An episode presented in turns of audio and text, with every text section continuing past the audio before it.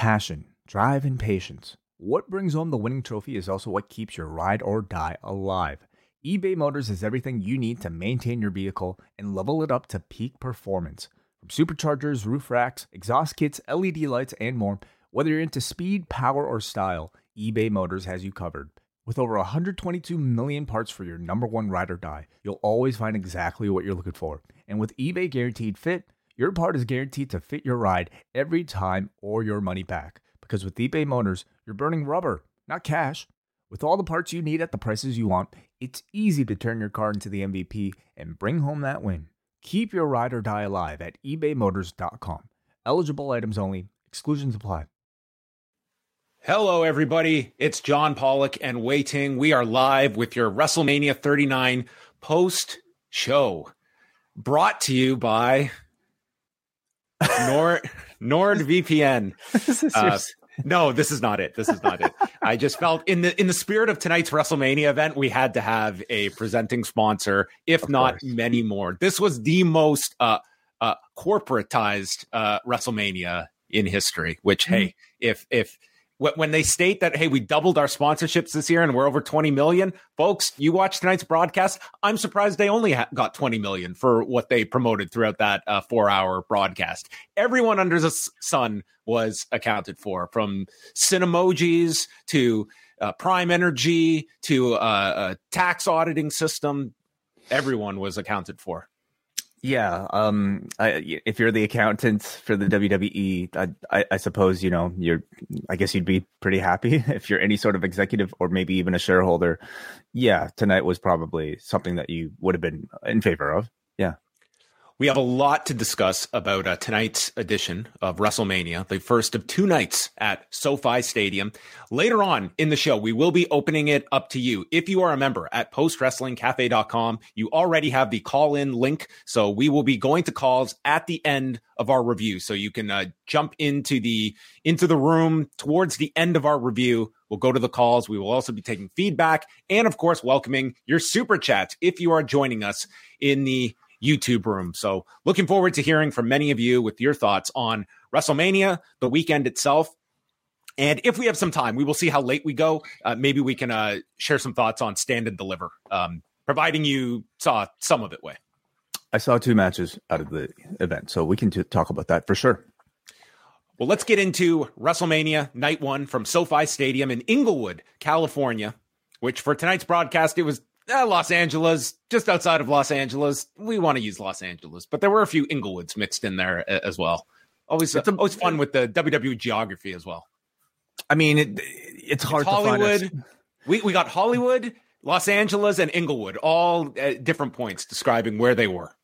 I- I- geography is, is somewhat complicated, but you know, I think for all intents and purposes, certainly for marketing purposes, you probably want to go with the most well-known location. So uh, as of this morning, these were the numbers from WrestleTix of tickets that were distributed. Okay, so this will be our, our comparison point. So for night one, uh, again, this was as of Saturday morning, they were at 66,113 and just slightly more, about um, like 250 more tickets for tomorrow night at 66,364. So that combined number is 132,477 Legit. which that's the amount of tickets out, which is not just sold, but it, it is also like comps that uh, get covered in there. A gigantic number, but not big enough. So we will get to that later on in the show. Uh, the pre-show, they did a two-hour pre-show, and it was just like your panel chat, which is all this needs to be. And it seems that this one especially, it was just to get outside personalities on. They had Gabriel Iglesias, Maria Menounos, Stephen A. Smith came out for this, and a boxer Ryan Garcia, who seemed like he was there to be.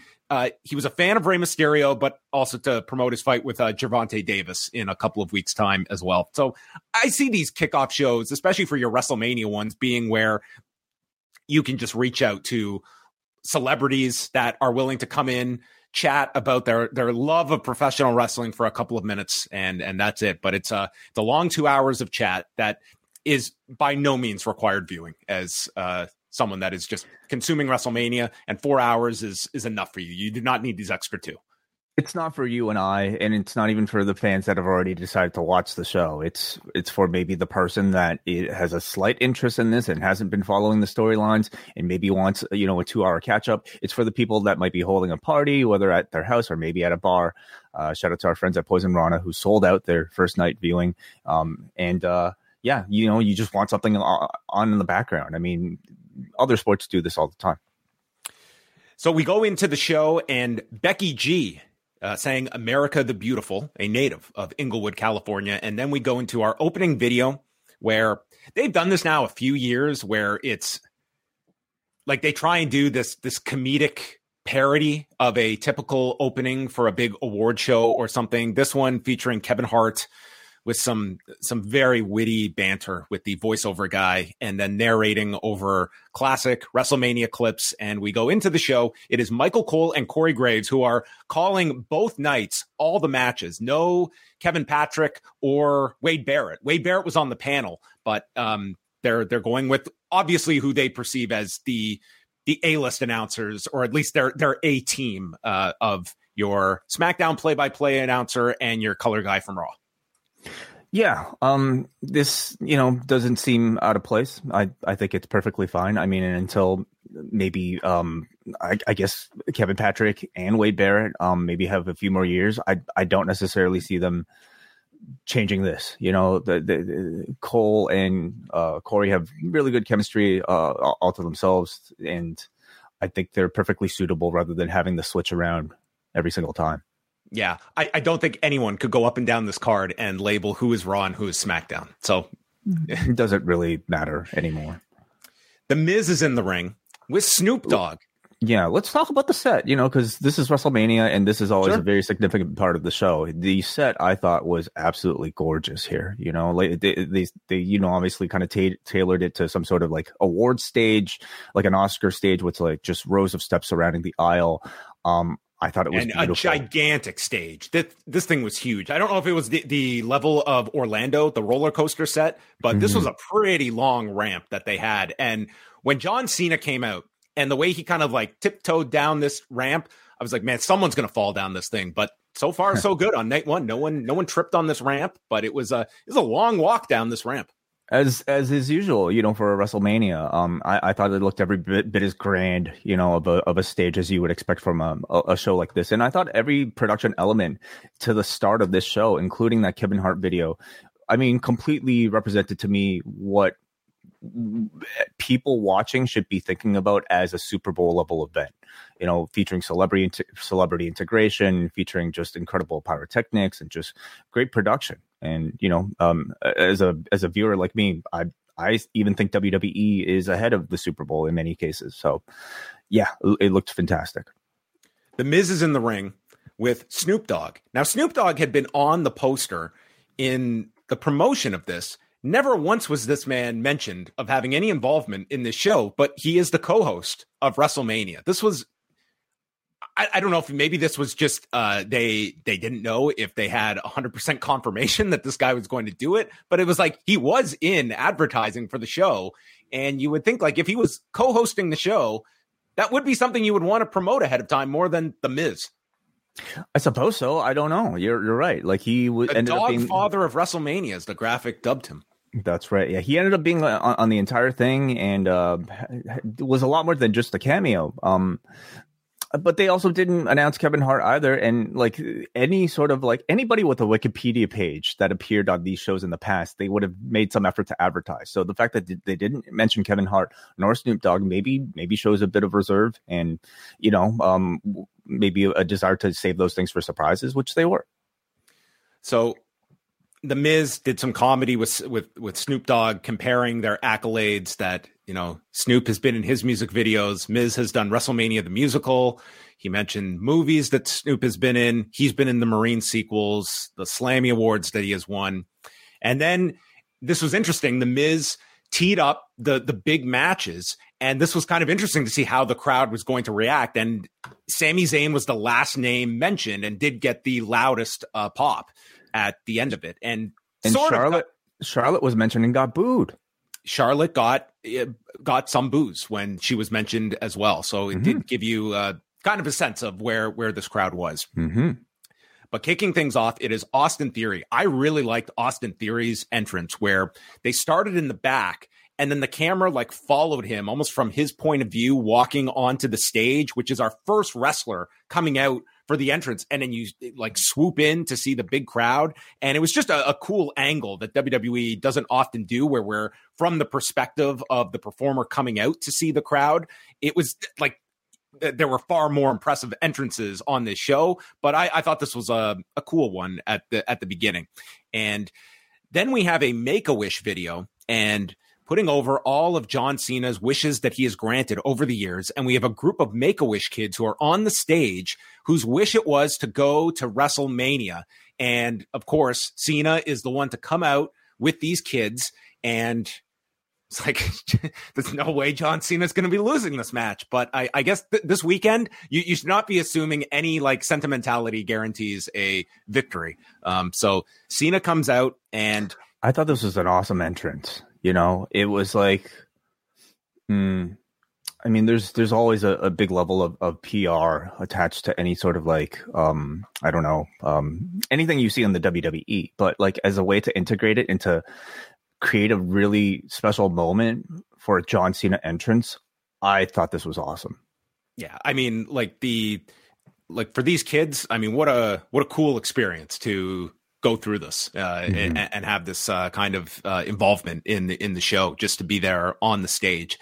Cena also had this GI Joe inspired shirt, and they mentioned that in his first WrestleMania match back in 2004, he opened up the show and won the US title from the big show. So here he is all the way back. This is his first singles match since SummerSlam of 2021. And this this match was like the most like basic as you could possibly imagine. I mm-hmm. they had the benefit of being out first. And this audience, they were very much into John Cena and into booing Austin Theory. And thank God they would because, dude, like they did so little in this match. Like I'm talking shoulder block, stall, play to the crowd. Everything was milked so much. Just the simplest of offense from John Cena. Um, he grabs the leg at one point, goes for the AA, but it's stopped. And Theory hits a DDT, but the crowd cheers for Cena. He there's a long sleeper hold by Theory, and Cena runs him into the corner. He does his uh, shoulder tackles, five knuckle shuffle, and goes for the AA, but Theory grabs the rope and he is swung into the referee, so the ref is down, and Cena goes for the STF. Theory taps, and Cena lets go. I've done it. I've done it. Wait a minute. The ref is out. And with the ref out, Theory hits a low blow, hits the A Town down, and the referee comes to and counts three at 11 minutes and 20 seconds. I thought this match was pretty bad. Like, uh, of the matches I saw this weekend, like, the, like I, am sure you could find a few this weekend uh, among the independent level that were worse. But of like major matches, this was this was pretty bad. I thought e- this was hmm. easily the worst match on the show. Hmm. I pause because I'm curious to know what sort of qualification you're watching this match through. Because I'm not watching a John Cena opening WrestleMania match the same way I'm watching a Vikingo versus Komander match. You know, I I I, I I'm watching this the same standard I watched every match on this show. That so. Look, I completely agree that this was about as basic of a John Cena match as you can get. But I think at this stage of John Cena's career, when simply seeing him in person becomes an attraction, a basic standard match feels special. And it's the atmosphere that is attached to something like this, seeing the grandeur of the setting, the entrances. The atmosphere I thought was awesome. I thought the audience was hanging on to every momentum shift in this match, reacting huge for all of the teases of John Cena's hits and reacting even bigger for any time Theory would cut him off. Um, I was personally looking also to see like if Cena's wrestling would be any more different now more reserved than it was in the past because he's now a full-time act- actor with a lot more to lose from a potential injury. And i mean you kind of realize cena has really built a career off of a relatively safe style. And when you have to you know work as much as, as he used to work and, and the commitments that he had especially now it under it understand you can understand why he doesn't do a whole lot of um, I don't know spectacular maneuvers and more so just relies and milks and maximizes whatever there is um, that he can do. So I, I actually felt like this looked like a pretty identical John Cena from when we usually get to see him. You know, he he, he he's able to perform what I thought was a good John Cena match, and for me, you know, it was more so um, a chance to get to see how Theory would be able to handle the pressure. I thought he handled it pretty well, played to the crowd well, but I would say a lot of Theory's in ring offense when he had the heat was pretty dull. You know, and I I do agree there. Um, and that could definitely be improved. But overall, I thought in terms of atmosphere, I thought this was like a very capable, good opening match that featured a, a, a big name to entice people to keep watching the rest of the show. Listen, they I I'm not denying that the crowd reacted to this. So if that's your ultimate goal, great. I didn't think this was the kind of performance that this had been built up to be this breakthrough match for Austin Theory. I thought the finish was really just a lame way for him to win. That I don't think he's any any way further uh, with this win over Cena the way they did it. Um, and t- to me, it was just like I, I couldn't envision John Cena doing a, a 20 minute main event at at this point. And I just thought this was just in terms of a wrestling match, way below um, the, the standard that you would want for a place on on this show. Like, yes, Cena is the big star, but I think our whole discussion was this promo and like this had to be something beneficial for Austin Theory. And I, I can't say that I felt like this was any kind of breakthrough type of performance that he gained a whole lot from this. I think this is going to be instantly forgotten. I think that depends on the follow up. You know, I actually think he's going to hang on to this win for the rest of the year. I mean, this was the whole point of this feud and giving Austin Theory this role was to say that he beat John Cena. And he that's something he you know, it's like akin to like, you know, Randy Orton having the legend killer moniker.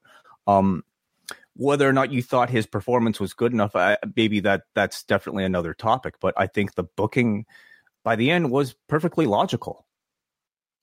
Well, I just think even when you're looking at the Roman Reigns match that Cena did, which again is over a year and a half ago at, at this point, I just think I just think Cena is so limited at at this point. And this was an opening match eh, from a full time Hollywood actor. I mean, I was I wasn't expecting a, a main event level match.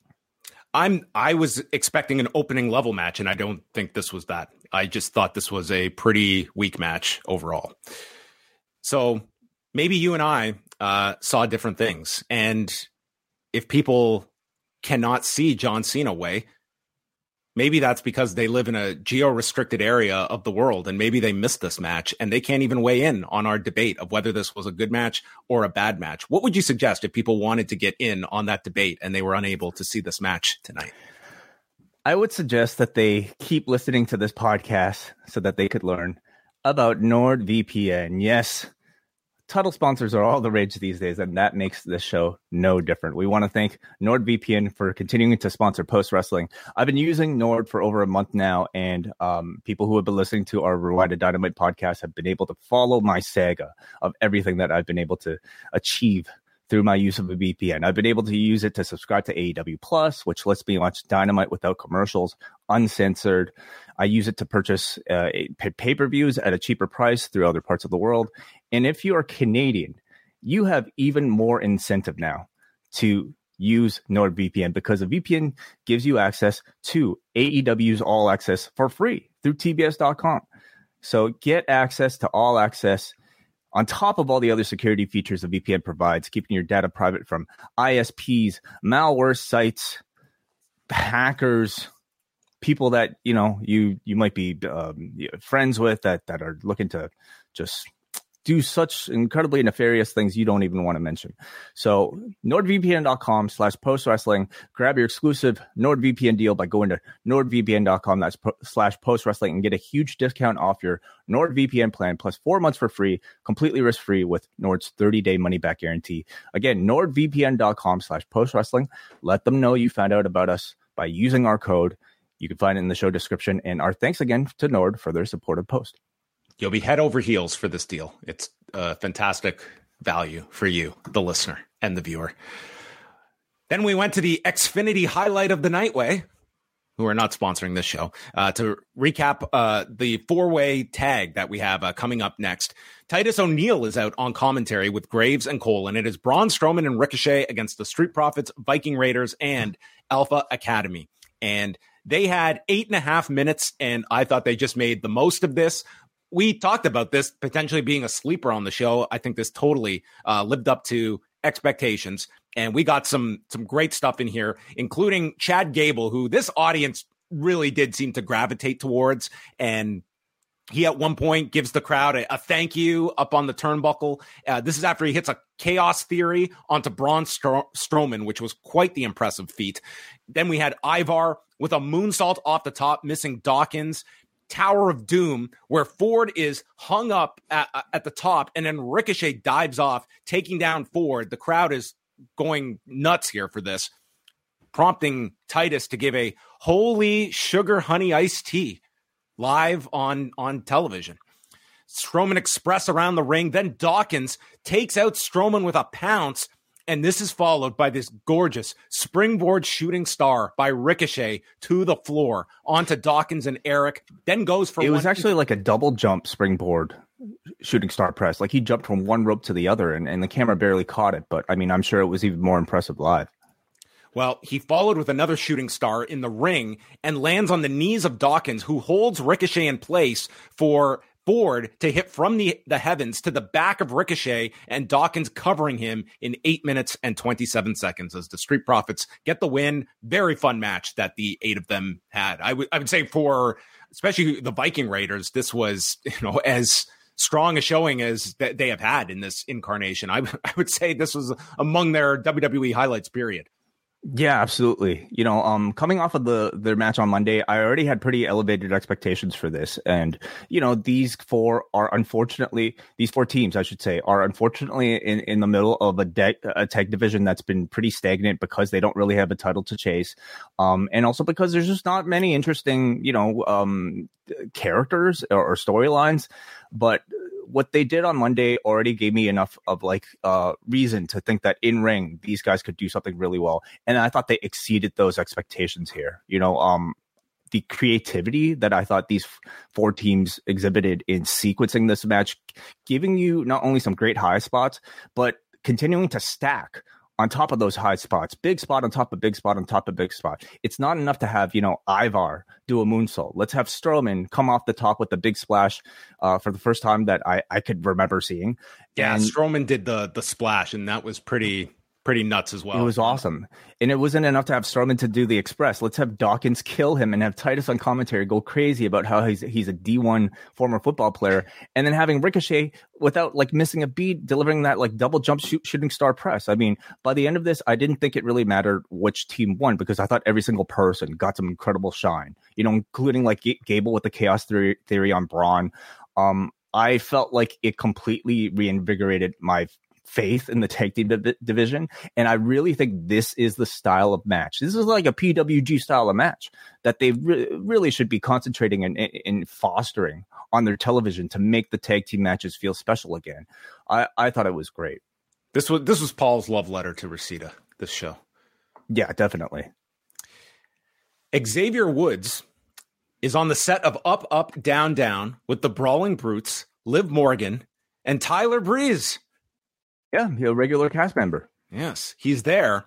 So on 2K23, they are going to simulate Seth Rollins versus Logan Paul. And we got the most like uninspired commentary here of, oh, look at this and uh, look at that. And we learn that 58% of the time, Seth Rollins prevails in the game.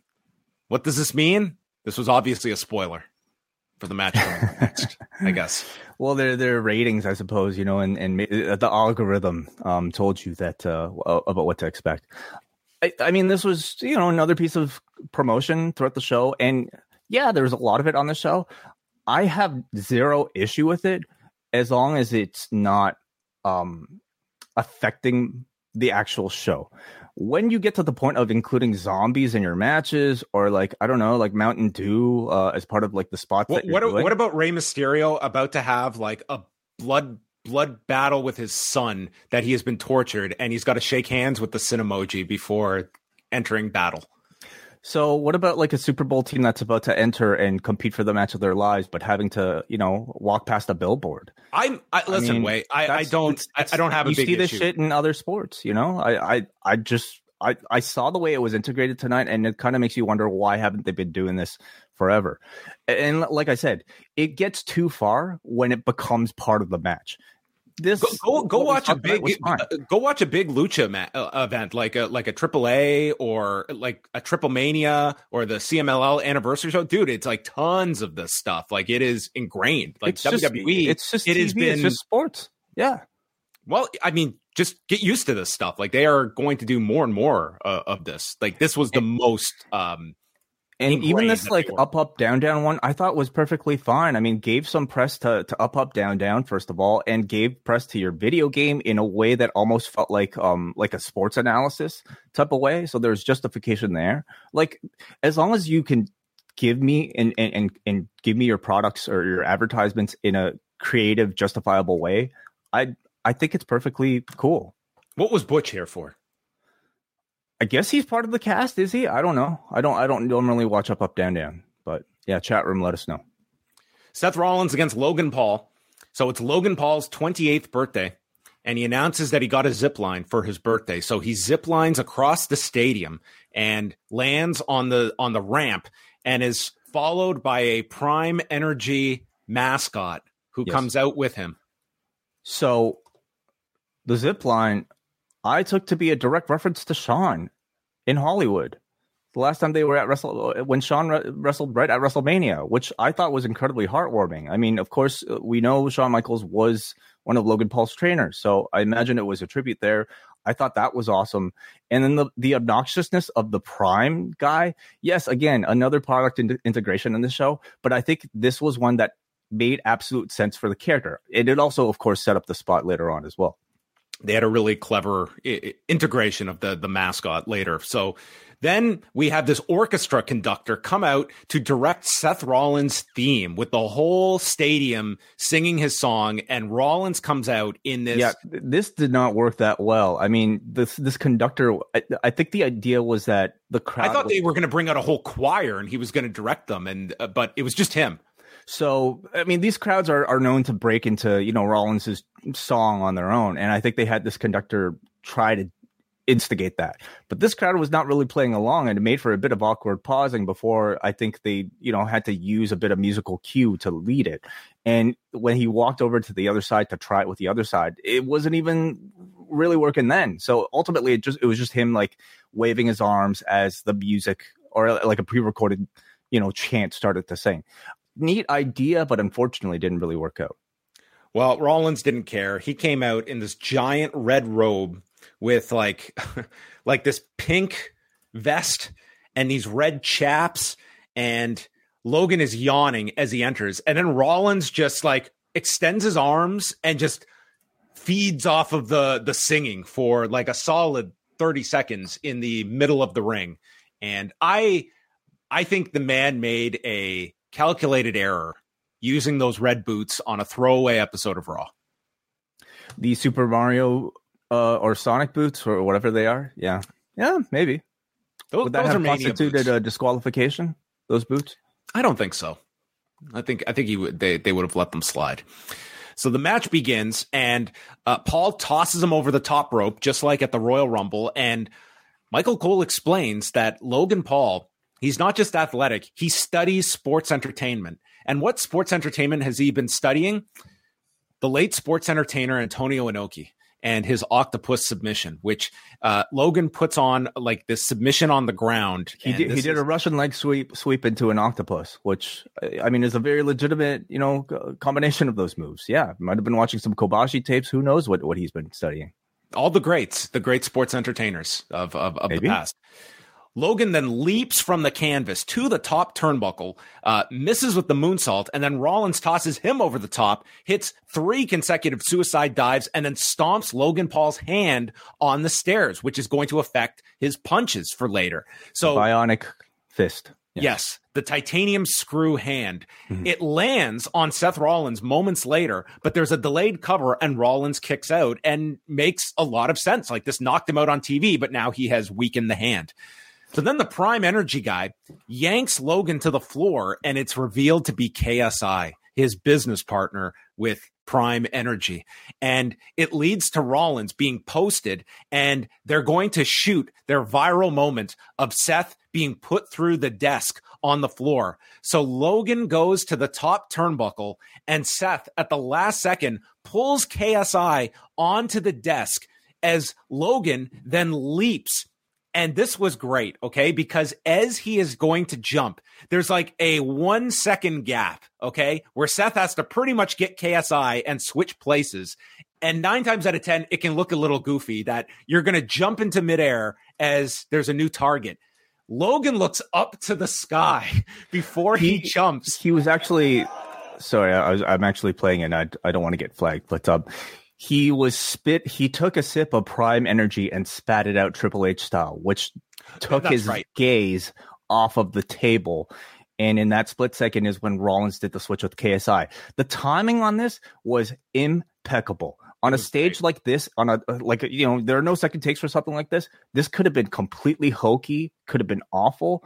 They fucking nailed this as perfect. And Logan hit him perfectly too. Like he yeah. he got a lot of height on this thing and nailed KSI, who was like great in his role here. Like, look at this. They've already got the uh, the video up, um, like from the perspective of KSI's phone, and then cutting to uh, the the splash. So this is going to be one of their huge Instagram videos, and then.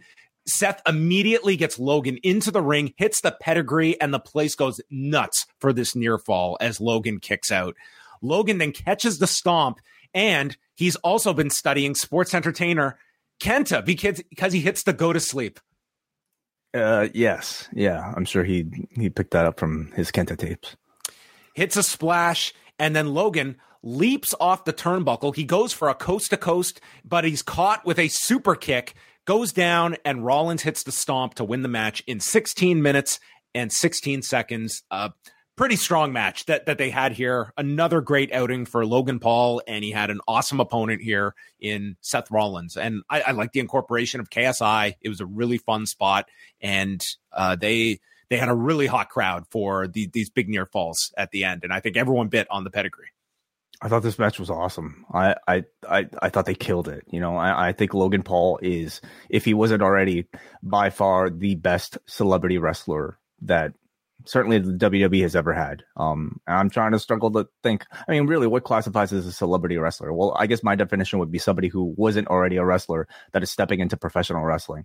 I don't know if there's a better one than Logan Paul. Um, it this you know just really kind of cemented you know what is already I think an incredible run with a WrestleMania singles classic. Now you had everything about this um feel like it belonged on this stage between the grand entrance with the uh, zip line that I think it was at once um, obnoxiously heel heelish, but also paid great homage to a classic, you know, Los Angeles WrestleMania moment of the past.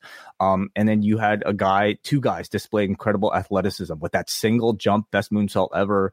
I thought great storytelling and good use of psychology with the bionic hand and how Rollins was able to thwart the bionic hand. But for me, it was this dive in this wonderfully timed prime energy KSI, you know, like all this bullshit wrapped into a beautiful, like professional wrestling spot that not just you know didn't just deliver i think great excitement but i mean there was a there was real marketing genius in all of this. Look at the ad for his stupid drink right now and this viral video that's that's already probably going out there that ksi shot. Like this kid is is a marketing genius. He really is, and I thought he was able to mix it all incredibly, incredibly well with this, this, this, this, this stage of WrestleMania, plus his own athleticism. I mean, I thought it was a really, really good match. You know, maybe Paul's best match in the WWE so far, and I think a significant match in the Seth Rollins career. Like he hasn't really had a match like this, you know, with a celebrity, and this couldn't have turned out better. I thought. So if if Logan was playing the Shawn Michaels role. Is that why Seth wore pink in this match? Well, he was kind of wearing a double J Jeff Jarrett, like you know, collar. Yeah, the Jarrett, yeah, like the leather. Uh, well, maybe he's giving a nod to a lot of people. I'm just imagining sure. Bret incorporating KSI into that Iron Man match.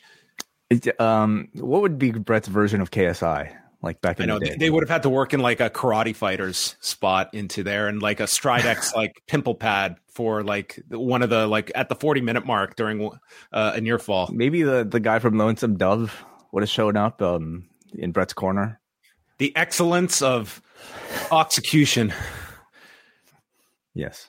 Okay, moving on. uh, something they also did, I really, really liked the different shots of crowds around the world. It made Mhm. this event feel so international. I love the fact that we went right to Australia after Rhea Ripley's win. We went to London where they plugged money in the bank. They went to Germany where the, and to places where like in Germany there it's the middle of the night and Australia it's Sunday. I thought this was such a cool idea. It just made it feel like a party in all these different areas of the world. They always would do this on like the Survivor finale, and I mean, it's it's not like you're reinventing the wheel with this idea, but what what a cool, simple idea! Like they got to promote their like broadcast partner there. It was like such an easy thing to do, and I I thought this was a really cool add on to tonight's show. it made the event and the brand feel completely uh, international. I mean, these are all like I I would say probably pretty basic things that like other sports, you know, t- have probably done for years. Um, but for whatever reason, professional wrestling has yet to adopt a lot of these things, and I think that's you know probably part of the Nick Khan influence and just having different people in charge and, and, and bringing about different ideas. We could of course all look at, it through the lens of like, you know, are, are they simply trying to make this company you know, feel bigger because they want to sell it, or like all this other shit? But if Oh, the oh, end tonight was very much a um like uh, an open house, so to Yeah. speak. But if the end result is a better show, then well, then yeah, you should be doing this stuff. Well, it, certainly, I would say that if you were a advertiser watching the show, it's for many. I'm sure many advertising companies that have a stigma with pro wrestling. It's like, where do you even begin? And you watch something like this, and it's like, look at all the ways we can integrate products into our show. And there might be some friction with, with fans when it when it comes to that. That's natural. But for advertisers, it's like, how does wrestling even work? And then when you see the kind of proof of concept here, which Mhm. WWE has always been, they've been averse to certain areas. Like they will hit you over the head with certain areas, but this is certainly a level we have not seen them go to. And it's just showing people like, listen, it's not just, hey, we're going to air a bumper ad uh, after a match. It's incorporating your product into the actual program itself with our characters. And that could be very enticing. It's just w- more ways we can monetize our on-screen product. Yeah, but I think it's a very delicate balance. You know, like like I said, like y no company would want their brand to be associated with something that's a negative feeling coming off of watching a show. Like when that when they did that golden egg bullshit, who wanted to see the Rock's movie anymore after something like that? When they did the zombie bullshit, like how, would you have wanted to play? What was it, the video game or like the zombie It was, uh, movie? what was it? Army of the Dead? like I uh, why would I want to associate negative thoughts, you know, to the product that you're advertising? So you can't go too far. And I thought tonight was like perfectly acceptable, you know, like you didn't get too far in the way of, of the show and just, you know, showed the logos and made people aware. It was fine. Next match was the uh, the women's uh, six six woman tag. Becky Lynch, Lita, and Trish Stratus. So their entrance, they did this this comic book entrance, very like Sin City like, and this this seemed to be like what would have been like the the AR style entrance, where we went to like this black and white, different. uh Was it AR? I don't know if it I was. thought it was just a video. Look, uh, I, I, I wasn't the paying. video, but then when they walked out, like for the entrance, like it seemed like it was a totally different image for the like. This seemed like your your augmented reality entrance. oh, okay. I, I was catching up on the show, so I wasn't watching it closely, but cool. Well, anyway, it was it was fine, and uh, Bayley, Io, and Dakota just got a kind of your your basic entrance here. So it starts off with Becky, and she's going for the manhandle slam on the on Dakota Kai almost immediately, but then gets nailed with the scorpion kick, and they have the heat on Becky for a long time until Lita gets the tag, and they mention this is her first WrestleMania match since 2002. That that's got to be a record of 21 years in between WrestleMania matches. Yeah, we, we were there. Uh, that that one in Toronto, right, against Trish and Jazz. Then Right? Jazz, yeah. So that's, Wow. that's a long gap. She Yeah, she hasn't had too many matches WrestleMania matches. Yeah. So anyway, um, you know, Lita had like her spots. You can, I think you can certainly see like the limitations that that Lita has here. She mm-hmm. is using the corner to climb upside down and head scissors Io, and then she's using like the one percenter move that she calls the vertigo onto Dakota or onto Io Sky and then gets knocked off the buckle. And then finally the tag is made to Trish. And Trish comes in and she applies a headlock onto Sky and then leaps up for a head scissors onto Bayley. They fight on the floor and then they hoist up Trish for the head scissors, sending Dakota Kai off the turnbuckle to the other two on the floor. Uh, we had a, a, poetry in motion, which unfortunately left Lita with like half a centimeter to, to jump pretty much into the corner. There wasn't a whole lot of room here. Um, Becky's in, disarmer on Kai, but then Bayley breaks it up, and Becky stops the Rose Plant, and Bayley avoids the manhandle slam. Uh, the Rose Plant is hit, but the save is made. Trish is in, Stratusfaction onto Kai, and a Bayley to belly on Trish.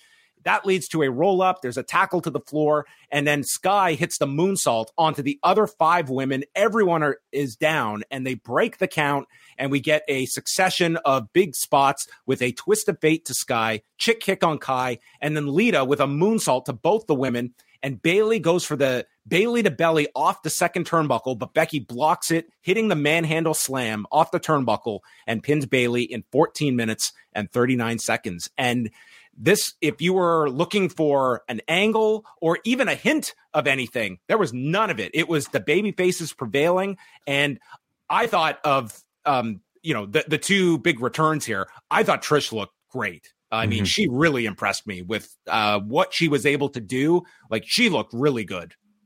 For someone that has not had a match in how long? Uh 2019 was the last match with charlotte? Oh was it was it that long? Wow. I don't think she's done one in between then yeah, I, I thought she looked great. Absolutely. You know, everything that she like she looked like with her spots at least, you know, they, they all looked good as good as they used to. Um, and I thought they built up to her, you know, hot tag pretty well.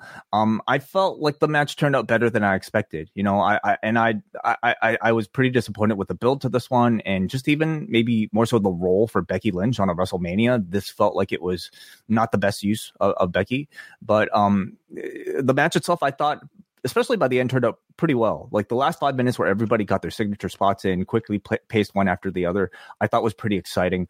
Um, Lita, yes, you know, unfortunately, was probably the weakest wrestler on this entire show, um, of the official matches at least. Uh, yeah, even of the the Pat McAfee match, yeah, she she is, but she's never been known as a great wrestler. And I think the only thing that really truly mattered for her was to nail that moonsault, and that she did. I thought the moonsault looked really good. Even like that got the shirt ripping off afterwards as well. So um, there were there was there there are a lot of caveats. Like this to me might have been my least favorite match on the show if I had to pick one. Um, but the match ultimately I thought even turned out well by the end. Yeah, I'm just curious what this leads to because there there was no hint. Like I have no idea where where you go from here with the babyface side.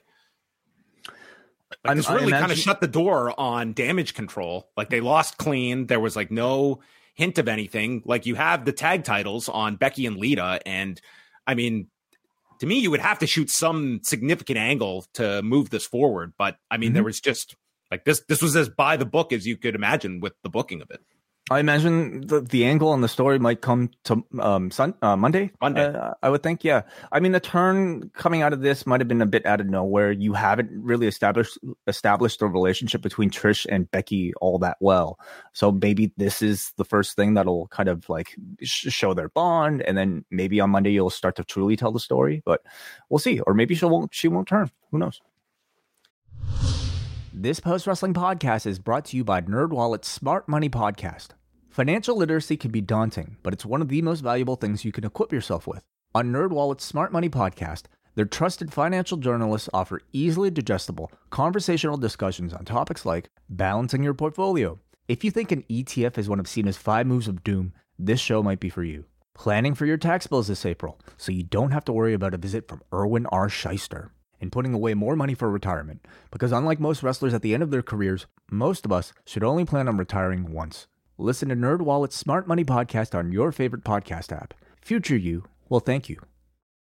Say goodbye to your credit card rewards. Greedy corporate mega stores, led by Walmart and Target, are pushing for a law in Congress to take away your hard earned cash back and travel points to line their pockets. The Durbin Marshall credit card bill would enact harmful credit card routing mandates that would end credit card rewards as we know it. If you love your credit card rewards, tell your lawmakers hands off my rewards. Tell them to oppose the Durbin Marshall credit card bill. This is the smell of a warm three day old egg salad sandwich in a wimpy trash bag. Wimpy, wimpy, wimpy! Blech! And this is the smell of that same sandwich in a hefty, ultra strong trash bag with new Fabuloso lemon scent. Hefty, hefty, hefty! smell the difference? When life gives you stinky, get Hefty Ultra Strong with new Fabuloso lemon scent. It smells like clean, freshly picked lemons. So no matter what's inside your trash, you can stop the stink and smell the lemon. It's time to talk about the Rey oh. Mysterio, Dominik. We had the video package, which was great. It had these child photos of Dominik and him being on SmackDown on his eighth birthday, and Man. then the home attack and Dominik going to jail. And before we go to the entrance, Bad Bunny is introduced, and he got a gigantic reaction, and he's on commentary with the uh, Spanish broadcast team. And we go to inside prison, where there are shots of the hardened Dominik behind bars being cuffed and taken out of taken out of jail. And he's escorted into a police vehicle and taken to the stadium and brought in in like the paddy wagon here into the stadium. This was so awesome. The officers get out including blood sport play by play or blood sport color analyst Dan Barry, who was one of the cops here, going from blood sport to uh, blood in, blood out here with uh, Dominik. My goodness! Wow, good good pickup. I love this entrance. This First entrance of all, was uh, this was my favorite entrance on the on the show. This was one of the best Mania entrances. I thought it was so great the video was incredible too. I, I mean, I'm especially if I'm kind of running watching on a delay. I, I tend to skip a lot of these video packages on these pay per views. I made an exception for this one because of the incredible amount of footage that they have of Dominik and, and Aalyah from when they were children. Just to be able to contrast sweet little innocent Dominik Mysterio watching his dad wrestle ringside to the man that we see today, and then that. that video of him in the in the prison as he's coming oh. out with the just perfect. They Puts they com- hands through the bars to let him oh, through. Oh, they completely dude. understand the appeal. The almost like I don't know at one time ironic appeal. Now I think it's a, it's a, it's very much a respect that like the audience has for this Dominik Mysterio character. It's just great. This guy is just he's he is my favorite character. He's just yeah. tremendous, and he came out with the mask on as well, um, mm-hmm. and then t- took it off. Angie and Aalyah are seated in the front row, and Rey comes out in a lowrider with Snoop Dogg to Eddie's theme and before it transitions to his to his own. So this was a really cool entrance. I just wish we could have had Konnan with Snoop Dogg in the lowrider. Okay, that would have been that pretty cool. That would have been great, and the smoke just cool. comes out of the the yeah. lowrider. I like it. It's really hard to explain to somebody who doesn't understand, but like I fucking got emotional watching this, you know, and it was just like the idea that like Snoop Dogg, a man who I don't know if you can find more figures that are more well known for a lowrider in pop culture than Snoop Dogg. But to see Snoop Dogg driving a lowrider to Eddie Guerrero's theme, like to be able to use such a mainstream presence to attach it to the memory of Eddie Guerrero on a big stage was like emotional for me. You know, I, I thought it was just like such a such a crazy way to pay tribute, and I'm sure Eddie would have like gone crazy if he and was you know, and was also was the last time like they did the the WrestleMania Hollywood Mania was 2005, and it was Rey and Eddie having their their match on that show as well. So uh, cool entrance here for Rey. Like obviously totally different than the Dominik one, more kind of a sentimental one. And uh, brought to you by Cinnamon Toast Crunch with our mascot who shakes hands with Rey as he's about to go to battle with his son. Was and, the uh, was the mascot going to um, reveal himself to be you know no this mascot Konnan? they were they were smart to get this mascot out of the way because people would have naturally been speculating that it's somebody hidden if based on the precedent of KSI. So they had this right. mascot there for the time being. But honestly, like this actually added because for again, if if you don't like follow lucha it's like dude they have like their ads all over the place like they are shameless with like mm-hmm. the ads like this this added to like the lucha backdrop here of having like Cinnamon Toast Crunch uh, around the ring. And Bad Bunny uh, also shaking hands with Rey at the start here. And the match begins. And of course, this audience is, is just so into it. And Dominik is sent into the corner, and Rey takes his belt and he starts whipping Dominik. And you have never seen a crowd that is just so, uh, just so adored a man beating his son in front of them. And Dominik bails to the floor, and there's Aalyah who's got a red cup and Dominik takes the cup and tosses it into her face, which immediately I was worried. I was like, I hope there's no tequila in there, as we learned. Yeah, that would be pretty bad. No, but I, I also imagine um, he went through this with her beforehand. Oh, okay. There was not going to be any uh, apology afterwards. Yeah. So Dominik's in control. He hits a Michinoku driver, and then he gets back into Angie's face, and Angie slaps him. And then Rey drives him into the, or sorry, it's he gets into Angie's face, yes, and then Angie slaps him. And you could tell Angie was not going to Stephanie McMahon, her own son, but it was uh, uh, en- enough of a slap that it, it made a sound. And then Rey posted him, gives Angie a kiss. The crowd pops. Damian Priest and Finn Balor show up ringside and so it's it's the numbers game that Rey has to contend with. And Dominik rotates Rey to and he flips over and like his face goes into the bottom turnbuckle. This looked like a crazy bump and would not be the craziest bump someone would take on their face on this show. That was still to come. But nonetheless, this looked uh, pretty nuts. And Rey then uh, comes back and he hit he is taking the three amigos from Dominik, stops Dominik, and hits the 619 as Balor then distracts the referee and Priest grabs Rey. This allows Dominik to take over when the newly formed LWO run down, attacking Balor and Priest, including Santos Escobar hitting his tope suicida onto Damian Priest.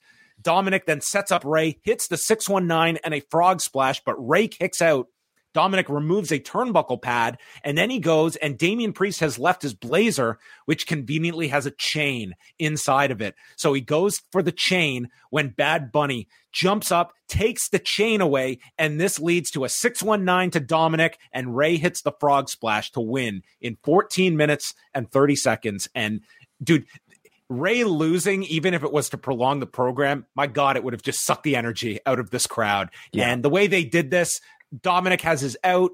Bad Bunny pretty much cost him the the, the victory, mm-hmm. and it sets up what I think everyone is expecting to be either a tag match at Backlash or you get like a six man if you're going to have Balor, Priest, and Dominik on one side, and you could throw Santos with the baby faces. But that's going to be if you're getting uh, Bad Bunny to wrestle in Puerto Rico, that's massive. Huge, absolutely. Um, not just in Puerto Rico, but you know, I think all, around the world, especially because I, I think the storyline is so hot. I'm sure there was some consideration given to um, perhaps you know Dominik being the one to win, especially if this is like a first chapter and Rey is out to get his revenge. But I thought it was really nice the way they did this because it gave you a great you know feel good moment with the babyface triumph, the the father beating his son um, physically. Um, but I think they also found a great way of integrating Bad Bunny into the program program by having him cost uh, uh, uh, Dominik Mysterio the, the match. And I, I just think up until this point, this entire saga has really been perfection. You know, the entrances I thought here were fantastic. The video was fantastic. The family was used so well. Judgment Day and the LWO were both used very well. Bad Bunny was used well. Even the Eddie nostalgia I thought was used excellently. Um, and you know, the, the storytelling, this evolution of Dominik Mysterio from just this cute little episode one Anakin Skywalker to the Darth Vader we see today, I, I think has been awesome. Awesome. Can you this- imagine if you if you're like casual fan that just watches Mania each year with your friends and you come into the show with the memory of like this yeah this this son of Rey who was dressed up as art bar last year who was just like the squeaky clean son of Rey and this year this is your update of what Dominik has been up to over the last year yeah, only in wrestling, I guess. You know, w- would you get something like this? Um, and and a loss like this will probably send him even further into the dark side. You know, gives you that reason. Um, as much I, as- I will say though, like losing uh, Rey winning this match. I would not want to be beating the baby faces in Puerto Rico. So I do not think like you you Good would want to beat them there either. Like I I point. don't think you would want to do that one. Hmm. Very interesting. Yeah. Um, you know, as much as I, I think what we saw was pretty outstanding outside of the curtain, I would kill to see the backstage embrace that Rey and Dominik would have had after this. You know, like, can we put into perspective how incredible of a moment this must have been for Rey Mysterio? You know, how many people can say that they've had a WrestleMania singles match with their son? I could think of one. And this match did not occur because the people in it own the company. Um, sp- speaking of uh, Vince and Shane, of course, and this story has been way better than anything Shane and Vince have ever done. But if you're a pro wrestler with with a child in the business, I, I can't think of a more proud moment you'd have than to share a stage like even this. more because and, and listen like there is always the i always see more of the difficulty of being the son of like a, a famous wrestler does it get you through certain doors of course it's going to help but in the long run i think it's so tough. And you could look at like last year like i'm sure he was extremely proud last year got to team with his son like who gets to do that. This year i would think it would be even more so. It's like this guy is like he is great regardless of the last name. Like he has carved out his own identity this year, earned a spot on the card that if this guy was uh, Dominic O'Brien, which would be a really generic name for a guy, he would have had a spot on this card. You know what I mean? It's like, Yeah. yes, the story is about the family, but like this guy has earned his own spot that you could have been critical of in 2020 that like should this guy be on the main roster and I, I don't think anyone would have argued that like if he was not Rey's son he would not have been there in 2020 and Mhm. today look what he has grown into and i i am sure like this was a career highlight for Rey if not his biggest career highlight because of that hmm so uh, really great, Michael Cole, dude. Michael Cole is just he is the unsung hero of this program as well. Yeah. Like he just he he fully admits on the broadcast to Corey, I'm sorry, but you know how I get with Rey, and he just screams at the end, "All is right with the world." Rey Yeah. has Rey has eliminated racism, which Cody tried. Rey has eliminated bipartisanship or uh, or partisan politics. Uh, Rey has solved it all. And then it, there's a great spot where Dominik, Balor, and Priest are just seething, and Cole's like, "Those bozos." it was just a great line that he got in at the end. So you know, uh, certainly, like in terms of story, it, it, I'm sure Cole very much got into it. Um, just maybe even as a fan himself. But when you see those clips of Dominik when he was eight years old, it was Michael Cole calling those matches. You know, Michael Cole is probably somebody who has known Dominik since he was. I, you know, when he would have met Rey, like in 2002, and to see that man grow up into this moment, I'm sure there was something incredibly emotional, just even from a real world non storyline sense for him calling this match. Yeah. So really great. You know, it was the story that was great, and, and the match presentation was tremendous too. And I say the presentation because it was not just the the bell to bell, but it was like everything surrounding it. They did a great job with this. Then we had an ad for Backlash um, that just this felt like they were trying to sell you on like uh, uh like going on a trip to Puerto Rico. And the graphic comes up at the end and you've got the Puerto Rico Tourism Company, Discover Puerto Rico, District of Puerto Rico. So I mean you can obviously see with the the reporting this week like this is obviously they're they are very much selling Puerto Rico on top of this pay-per-view. Well, similar to like the Saudi deal, right? Like a side fee, basically. Yeah, like that's what they are getting here. They're getting like what is it? Uh 1.8 million dollars for this. So um, it, it will be a very big show in uh, in San Juan, uh, May the sixth, that that is taking place. Uh, then we got the the reaction in Germany. They they were big Rey Mysterio fans. George Kittle is showing in the crowd. That would play into things later. And Charlotte Flair and Rhea Ripley is coming up next. So it was ultimately the tag titles that they went with, and I think they they got things right. And Mhm. I cannot imagine these two being upset after after this event. it helped them. It helped these two because um, one of the unfortunate things is um, if they were to main event, I think it would have built a lot of um, bitterness from the audience, and it would have started these two off who are already handicapped enough given their lack, um, you know, I, I guess questionable build. It would have handicapped them even more to you know f- have the audience feel like they took the main event slot away from uh, Owens and Zayn and the Usos. So I, I completely think it helped them. yeah, it's to me, it would be like I would just want to go out there and have the match that everyone is talking about and yeah, that that was always like the thing that really like struck CM Punk was the 10 years ago at the, the WrestleMania with The Undertaker, and that, you know, like they did not get the main event slot, but by everyone's recognition, it was it was the match of the show that everyone was raving about. It's like, dude, I'll take that over closing the show. But mm-hmm. there is obviously something inherent in closing the show that is a validation for a lot of these performers. But I, w- I would much rather take the the match that. Uh, but unfortunately, th- this was a show that that was pretty loaded. I don't know if this was everyone's match of the show, but it could be. It certainly could have been.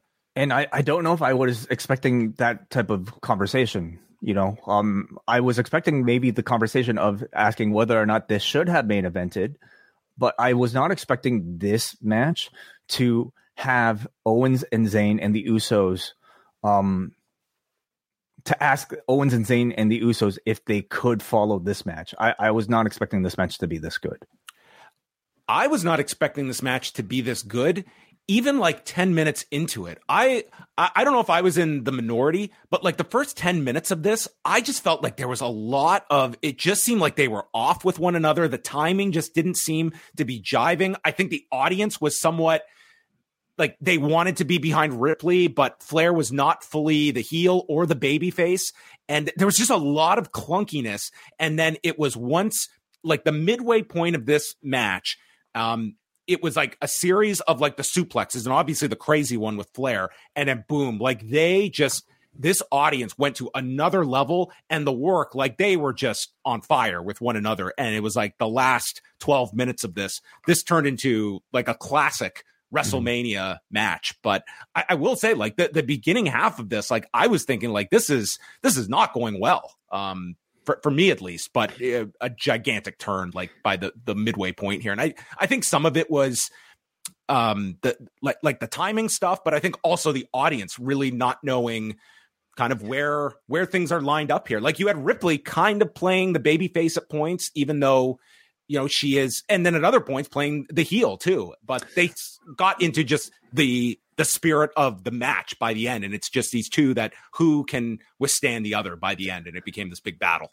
So this this was certainly my biggest question heading into this match was whether or not they would change um, heel babyface directions. I mean, given the, the type of um, promos that these two have been cutting before this match, I, I thought they were probably going to go straight with like a Rhea Ripley you know babyface type of type of thing with the Charlotte heel type of thing, especially when Miz made that uh, announcement of the match at the beginning of the show and this crowd booed Charlotte. I thought they would lean into it even more. They had a pretty straight up Charlotte babyface match, and I don't think Rhea was like overtly heel, like she didn't cheat to to my recollection or anything. Um, but they certainly didn't make Charlotte a babyface either, or sorry, a heel either. Mm-hmm. Um, and it was a successful match. I mean, this this crowd was with Charlotte. I don't know if they necessarily wanted to see her win, but they certainly did boo her. And I think so, so much of that is because when you just see her wrestle, she is very impressive, especially on a big stage. And, and it's very hard to boo somebody who's this good. I think there's also something to be said about where the current WWE audience makeup is. Mm-hmm. That I think we have to acknowledge that we are removed from maybe where we were five, ten years ago like it, go go back to that Roman Reigns Brock Lesnar match in New Orleans that we were at. And I'm not going to say like that kind of a scene couldn't happen today under the right circumstances, but I see it being a lot tougher. Like this is a crowd that I think they just they are not going to be so in their minds disrespectful to performers. Like had Charlotte and Rhea closed the show, it might not have been the most engaged crowd, but were they going to actively turn on the match, I no. don't think they would have. I don't think they yeah. would have. I think you have a crowd now that is much more, they are rooting for these people rather than they're going to be dismissive or protest against them. And I think that that's an evolution of the, this WWE audience when you're talking, especially about a larger event like this. I think you also have a much less an, antagonistic relationship between the company and the audience these days. You That's know, certainly this, true. This is a company that seems to listen to the audience in the way they book, and I, I, think we we simply look at you know the ascent of a Sami Zayn over the past year, maybe as some evidence of that. Um, it, whereas like you know the Brock Lesnar Roman Reigns matches, I feel like a lot of that was like the crowd rebelling and telling the producers of the show, "Hey, we don't like this direction. We don't like always seeing this Roman Reigns character at the top of our cards." You might get that a whole lot less these days. They also noted at the beginning that this is the first time in WrestleMania history that all the people involved in this match, with um, obviously the two principals, but Jessica Carr, the referee, and Samantha Irvin, the ring announcer, all females. Uh, so noting that that statistic. So again, the beginning here, like I think they they really had a time kind of like finding things. Um, there was a really cool spot where Rhea fairly early on goes for a riptide and it's countered into a DDT that I thought was like the first impressive moment of the match. Uh, but they get things going. Flair goes for a moonsault and it's stopped when Ripley suplexes her overhead. And all these suplexes Charlotte took, she would rotate over to, in theory, like land on her chest. Although for one, um, it would be kind of a, a tide change in the match. Flair uh, goes for a spear, misses, and her shoulder runs into the steps. So Ripley uh, capitalizes on this, goes for the riptide, but it's stopped as Flair hits a released German. And this is when Ripley goes for another suplex and turns Flair over, and she comes down on her face and like her neck is like contorted and she comes up and she's like she's cut on the bridge of her nose and they replayed this several times and dude this like it was so little that Charlotte had room to change and th- this was just a nasty looking suplex but it really did th- this had the feel of like one of those like Budokan Hall matches where it's like the crazy spot that from that moment on, it's like the intensity level is increased because of like this crazy moment, and mm-hmm. the audience uh, all followed with this suplex onward. And for the remainder of this match, the near falls were intense, and this audience was treating this like this was this was the main event to them.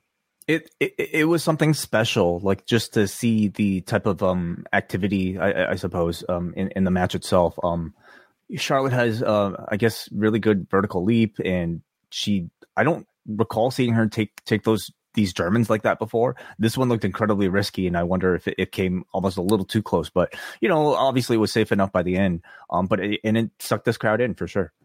So we escalated significantly here. Flair delivered her moonsault to the floor, and then Flair almost runs into the ref with a spear, but it sets up the riptide after she stops to uh, avoid hitting Jessica Carr. The riptide is hit, and Charlotte kicks out, and the place goes nuts. And Rhea Ripley this is the time you go full Ruby Riot, and she she hit a 15 on the on the Ruby scale.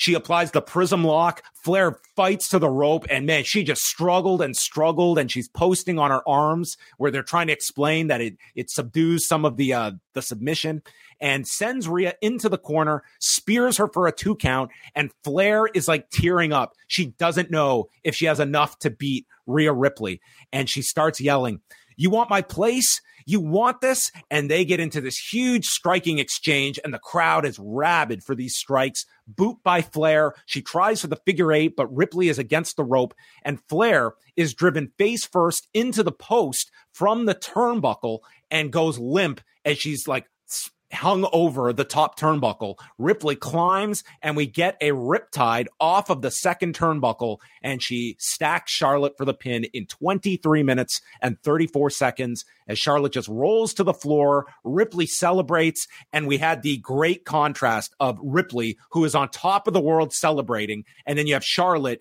dejected on the floor, but then you see her like smiling almost as though she is proud of Rhea Ripley and uh, getting this win three years later. Um, this turned into a phenomenal, phenomenal match, and uh, mm-hmm. it, th- this might be some people's match of the show. I th- I'd yeah. be very curious what the breakdown is, but this one, um, to be it, I-, I was expecting a good match, like a really good match. This heavily over over delivered. Yeah, uh, so you know th- this match i think rightfully was in the same semi-main event position and not in the main event position but by the end of it they had people arguing that it should have been in the main event and i think that's an incredible accomplishment you know co- when you're comparing this this story leading up to this match to the story of kevin owens and Sami Zayn and the usos. What a what a feat to have people having that conversation. Um, and it to me, like the entire value of this was achieved in ring in these what 15 minutes, John? Like how long was 23? Tw- 23 and you know like it, it felt it felt considerably less because i thought it was very captivating. Um just I think it's because Charlotte is a great big stage performer, and you had somebody in Rhea Ripley that is also incredibly capable and has been on fire um, as a character. And this crowd really wanted to see the title change, and Charlotte played a wonderful gatekeeper in story. You know, as somebody who's refusing to let go, and Rhea Ripley fighting her heart out to to get that spot. Um, I was really surprised at how much this crowd was with the both of them. You had dueling chants, great reversals, no bells and whistles. I thought this was just a really good pro wrestling match. Listen, this is a situation where it's like, listen, it's t- to me, this to me would be like your scenario that you've you've wanted to cultivate where it's these two matches they're like you have had you have main event players that are all vying for that position. And this is not about like gender. This is about two quality matches and each side wanting to go out there and unseat the other to be your your match of the night. And tonight we got two matches here where they were going out to justify why they should be the main event or why they were given the main event slot. And you got i thought two unbelievable matches. Um, th- these were the top two matches, I think, by pretty much everyone's standard. And that's saying something on this show when we're talking about a Rollins, Logan Paul, a Rey Dominik. But I did think these two matches, I will say two of the three final matches uh, because there's one in between that I don't think was in everyone's uh, purview. Well, before we head to the Real 7 main event, I want to uh, thank all 700 of you that are watching us right now live at youtube.com slash post wrestling. Do us a huge favor and subscribe to the channel so that you know when to come back tomorrow. If you're enjoying these types of podcasts, we go live uh, every Monday night, every Wednesday night. And if you're a Post Wrestling Cafe patron or video.com uh, slash video.postwrestling.com patron as well, we go live on Fridays as well as numerous times throughout the week for all of you guys. Um, so we, we love it if you can help out the channel. We're still trying to grow it. We're rel- relatively small by, you know, uh, pro, pro wrestling YouTube standards. So help us get up there, subscribe. Yeah, we're trying to get up there to the heavyweights, like cold as balls. What's that? That's uh, Kevin Hart's uh, podcast that they were promoting. Logan Paul was on this week. Okay, cold um, as balls. I'm glad yes. I asked asked for that context because um, yes, I guess I could have just left it.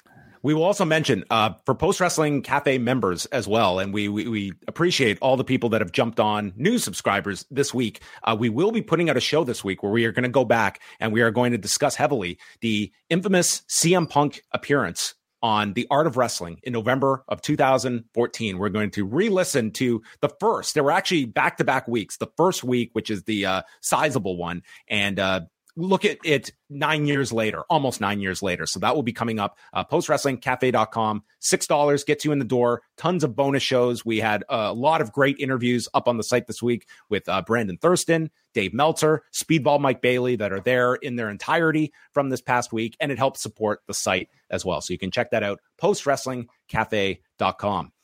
So at this point, um, we got the reaction in Sydney, Australia, which was great and huge pyro celebration for Ripley. And many people noting like this was a big, you know, showcase for their Australian talent when you include Indi Hartwell as well from the takeover or the stand and deliver show earlier.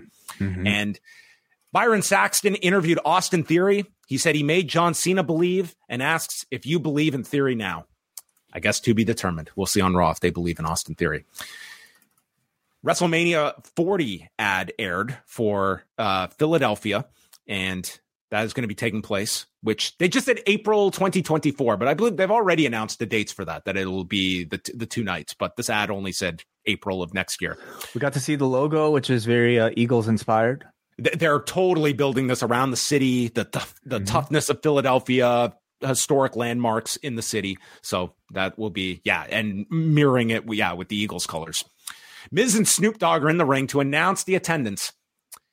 They they pulled out their phone to go to WrestleTix, and uh, eighty thousand four hundred and ninety seven is is the number that they got to. So, um, yeah, just uh, everyone with a heartbeat and and then some uh, to to get to that figure. But it, it it is interesting of like how they get to this number because it's it's enough that you can see they don't just like pull it out of nowhere. Like there is some ability to justify this, even if it's like the guy that's uh coming off to to drop off um you know the the Logan Paul zip line, and he's got a family of five back home, and they're technically with him in spirit when he drops the zip line off. Like they're they're all counted, but like mm-hmm. they they try to make some semblance of it. But the real number will come out in the second quarter earnings um, later this year, and you will get the the, the actual number, which will not be 80,497, but I'm sure that this one will be uh, uh, glossed on all kind of different media outlets that will just run with this. I, am guessing they, they like the number eight um, in front, you know, wanting to just uh, slightly eclipse the 80,000 mark. And um, it's, I guess it's a nice big sounding number, it, but not too far, in your opinion. I mean, it's uh, like we're talking about like 15,000 people that they have tacked onto the number, which last I checked, I don't think the roster and the production w- would equal 15,000 people that were working at this. Maybe show, some so. people have multiple heartbeats. You ever think of that? Um, okay. Um, no, I, I don't think that. I think you'd you'd really be in trouble. Maybe there are like some cows there, you know, with multiple hearts, um, or was that multiple stomachs? I don't know. Well, um, you, you can keep repeating that number until the cows come home, but I'm not going to believe it. So Snoop then asks The Miz about having a match. And Miz says he put out an open challenge and no one answered it. Everyone knows he's the toughest man here. And he gets interrupted by Pat McAfee, who comes out and he is called Aaron Rodgers' personal propaganda machine by Corey Graves. And Pat McAfee gets into the ring and says, Miz, I know you didn't think I was going to be here because Nick Khan said I was not involved in WrestleMania when he appeared on uh, John Ourand and Andrew Marchand's podcast this past week. Wow, what a worker that Nick Khan. Straight up what, what, what do you think about that? Okay, because for those that are going to say, "Oh, maybe this was just a last minute deal," in the past week, Nick Khan said Pat McAfee has no, there are no plans for Pat McAfee to be involved this weekend, and also said in his media appearances that our creative staff they are months and months ahead they have all of the stuff mapped out. Right. So I you, you are not telling me Pat McAfee is just doing a match on a whim. And should Nick Khan be someone out there that is like I, I don't know if he's the guy you want to be out there that is saying one thing and it's like a swerve. Like right. you can have like a Hunter doing those kinds of interviews or Bruce Pritchard who did an interview this week. Like those guys, I don't think and maybe honestly, maybe we are overanalyzing this of what the outside world really cares. But Nick yeah. Khan is kind of your your figure that is out there that is talking about a lot of important business stuff at, at the moment. And mm-hmm. I just don't know if you want him in that role that's stating something that is obviously not true. Well, to your maybe you know question, I don't think the outside world cares one bit, you know, about about Nick Khan uh, lying about you know the script or, or whatever they have planned. Um, I I think if he were to lie about maybe numbers and and things like that, that that might cause a bit more concern.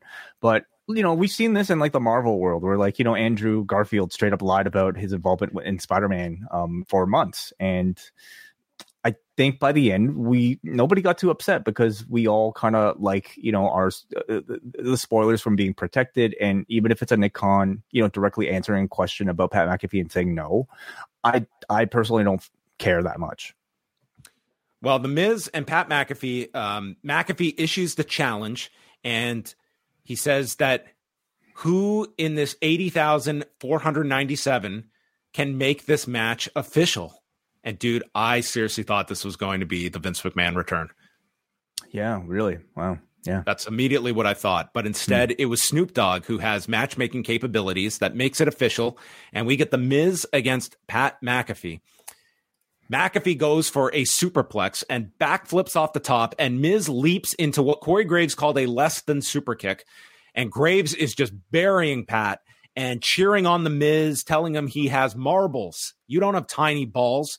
And then Miz is annoyed. He's going to leave, and he shoves George Kittle, who hops the barricade and clotheslines the Miz. McAfee then hits a swanton off the corner to the floor. He steps on the corner post. This guy was watching his uh sport, his Vikingo matches this week and uh, standing on the post, and then delivers a punt kick to the Miz to win in three minutes and 36 seconds. As Graves says, "quote This sucks."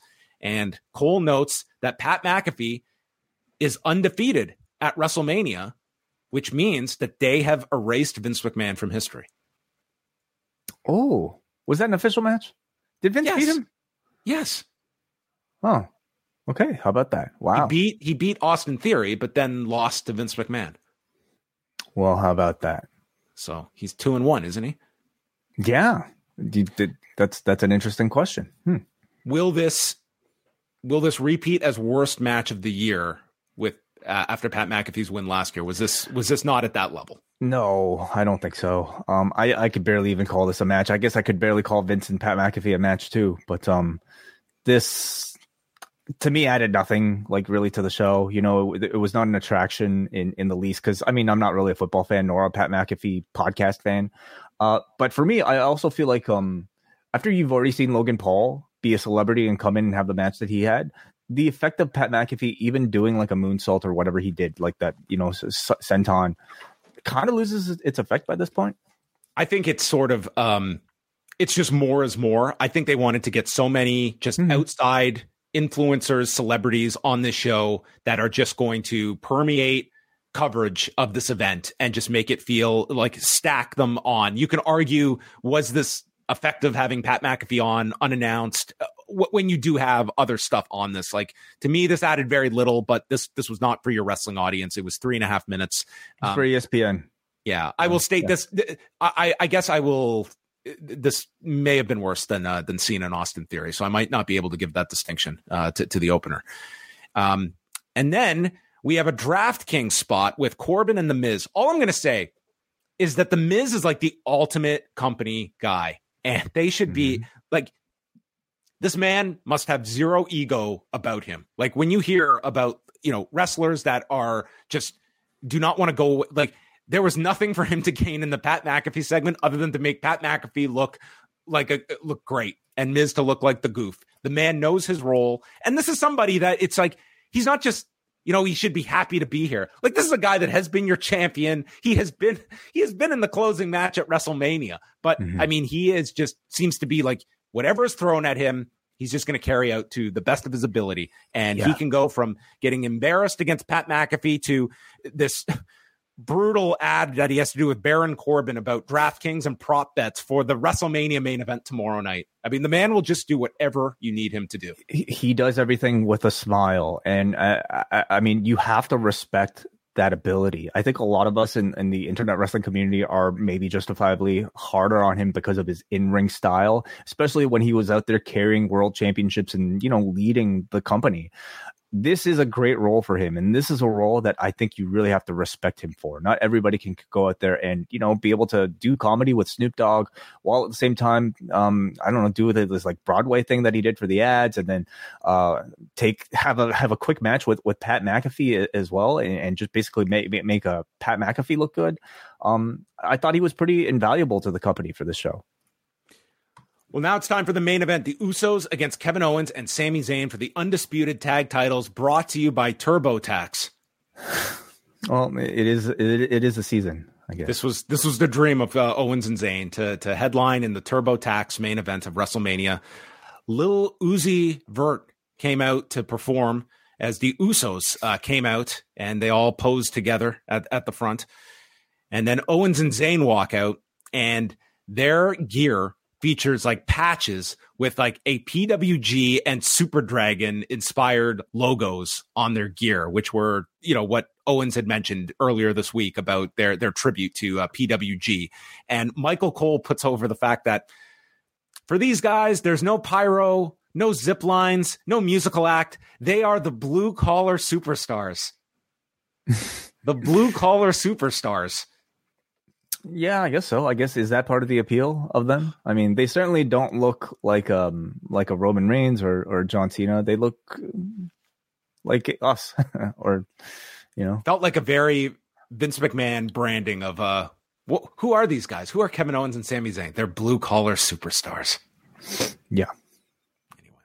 They get the heat on Zayn at the beginning, and they're just beating on him, beating on him until he makes the tag to Owens, who just comes in and runs wild. He hits frog splashes onto both Usos, super kicks Jimmy, hits a cannonball, and then Zayn stops Jay on the edge of the apron with a brainbuster, followed by a swanton as Owens gets the first near fall on Jimmy. Zayn then hits his own Uso splash onto Jimmy, but he kicks out, and Michael Cole says that El Generico would be proud. Well, this it is, never gets old. The Michael Cole game. Yeah, this is modern day Michael Cole. He, you know, I'm sure he's watched every edition of whatever. He's he's or he's got quite the high spots DVD collection. I'm sure. Did he watch the Yoshihiko match this week, or uh, one of them? Maybe he was secretly there at the Ukrainian Cultural Center. Might have been. The Usos then come back and they drill Zayn with super kicks together. Owens makes the save. He gets blasted with a super kick. Then another double set of super kicks to Zayn, but he kicks out. They continue, and Zayn is pretty much like about to lose consciousness. Like he is just beaten down. He's selling tremendously well. And Owens tries to attack. They get onto the desk, but the Usos prevail and they choke slam Owens through the desk. Then they go back into the ring. They hit the 1D on Sami Zayn. And I think as much as everyone assumed that Owens and Zayn was winning this, they have protected this 1D. And this is the time that you do a near fall for the 1D. And when Zayn mm-hmm. kicked out, this whole place exploded. I mean, that's why you you protect the finisher. And this is the time when you you cash out, you get that big reaction. And that's what they got here. I thought it was a great spot. Jay is screaming at Sami, I called you a brother. And he's blasting him with forearms. And then Jay goes for the Helluva kick and he catches Zayn and his lifeless body in his arms, telling him, You never should have left the bloodline. And Zayn gets enough energy to deliver a a Hail Mary exploder, sending Jay into the corner. Owens fights back after the choke slam through the desk onto the apron, and the tag is made. He hits pop up power bombs to Jimmy and Jay, and Kevin is screaming, Now, now. And Sami nails Jimmy with the Helluva kick. Owens hits the stunner. Jay kicks out, and this place is going nuts. The four men battle to their feet and they have this big face off and they go at it. The place continues to go wild. Multiple super kicks to Owens. Then they hit Zayn with a pair and then a stereo Uso splash. Owens kicks out and dude, Michael Cole is having a hell of a show. Like he is just, yeah. he added a lot and this match was no exception. He was just in rare form here. The camera like they are getting right in on the action. And unfortunately, they go right into the corner as Owens is whispering the next spot to Jay about the yeah. double super kick. And so, so a lot of this, you know, bloodline Roman Reigns style has been built on in ring communication. And that's when they sometimes lift the microphone to let the wrestler speak. And it was used a little bit here with Jay. Sometimes, unfortunately, it, it it picks up, up, the wrong like the, it's tough thing. right i mean like with that all, Cena match uh, oh, like dude, Cena, Cena oh. it was very noticeable and that's uh, and he's not part of the bloodline angle no. so no he's not yeah those were the noticeable ones for me were Cena and then the, this spot so um, they hit Owens with a double super kick, and then Zayn grabs Jimmy and throws him over the desk. Owens manages a fisherman buster to Jay off the turnbuckle, and Zayn wants the tag. He comes in, Jay staggers up into the corner. Jay, Zayn just stares a hole through Jay from across the ring and blasts him with the Helluva kick, which I believe Cole yelled, makes you feel Uso good or must feel Uso good. So a little bit of Mauro still uh, in, in, Michael Cole. And he holds Jay, hits a second Helluva kick.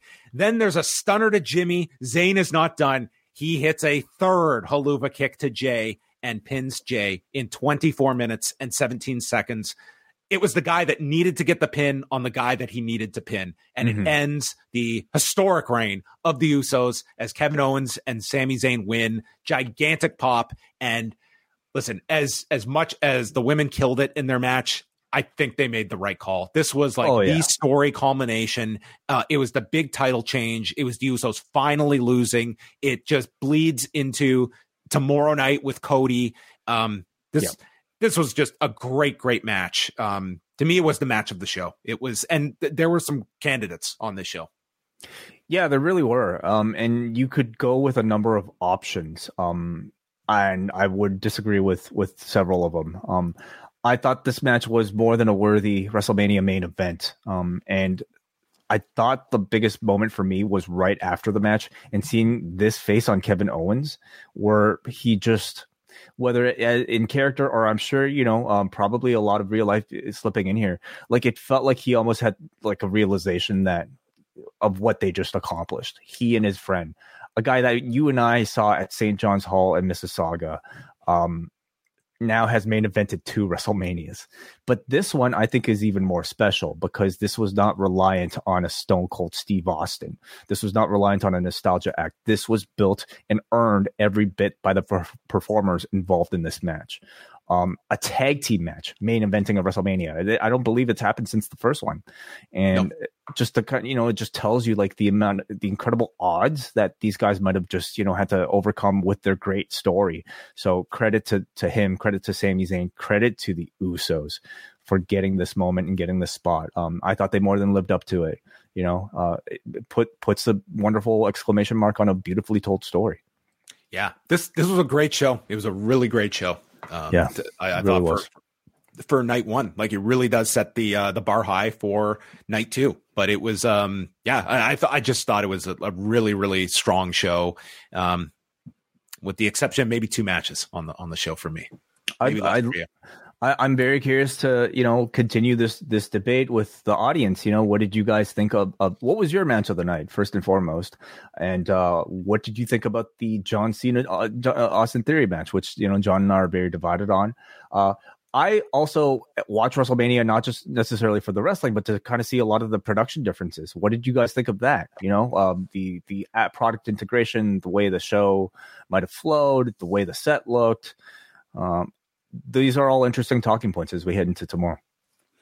All right, let's uh, move on over to uh, we'll go to calls, super chats, feedback, whatever you would like to uh, chime in through. Let's first of all go to some of your super chats. We got a Krish who sends 110. I wish I knew what this uh, symbol was, but um, thank you for the 110 um, fig- figure. It's, it, it sounds lovely. With all these babyface wins, feel Zayn and Owens might be the emotional high of the show. I'm worried that Cody's getting shafted. So he thinks that because of all worried these about Cody. Well, he's he's thinking because of all these. Oh, so, sorry. I, okay, I understand what you mean. Well, that, Cody, Cody, is Cody less likely to win.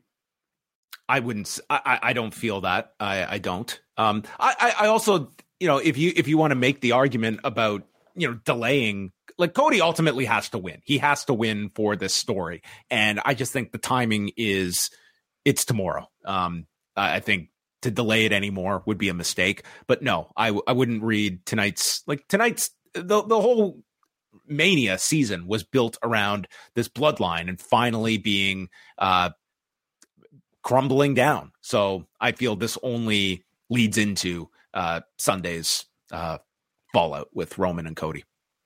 And WrestleMania should be about babyface victories. You know, these are supposed to be culminations of stories, and these are your moments where you can make your big stars um, by having them overcome, you know, a, a villain. Um, so I think it, you know, the, the Cody story will probably end up very much the same. Um, so I would worry personally. Let's go to a guy named JJ who just simply sends a $10 super sticker just to support us. So thank you so much, JJ, for that super sticker. We got Jeff a DJ. De- yeah, DJ Depression sends five dollars and says that was the best women's match I've ever seen. If it weren't for the emotion of the main event, it would have easily been my match of the night. It was very close. There you go. So at least one vote for match of the night for the women there. Uh, we have a few calls. You want to go to some calls? Yeah, I just want to mention this that uh, that Andrew had up on the site from Paul Levesque's uh, press conference notes after. Uh, he was asked about the decision to have Sami Zayn and Kevin Owens in the main event. He said he felt it was the most emotional and storyline driven match on the card for night one. Levesque added that most felt it should have been the main event. He spoke about the outside noise having to do with putting women in those positions just for the sake of doing it and said that's never been a thing for him. He views talent as talent and that's it. When it comes to celebrities being on shows and taking spots, Levesque said that talents are going to have to step up. As far as Bad Bunny and Backlash in Puerto Rico, Levesque reiterated that the Grammy Award winning artist is hosting the premium live event. He added that if Bad Bunny wants to wrestle, he'll reach out about it and they'll make it happen. Okay. Yeah, I, I, mean, it's. I guess just because he got involved doesn't necessarily mean he'll he'll be wrestling. I I also would not put um a, a, ton of stock into that answer as well. Like, yes, yeah. guy's not going to tip his hand too. I wouldn't refute it because he's saying it at, pro, at a pro wrestling press conference, but I I wouldn't completely believe it either.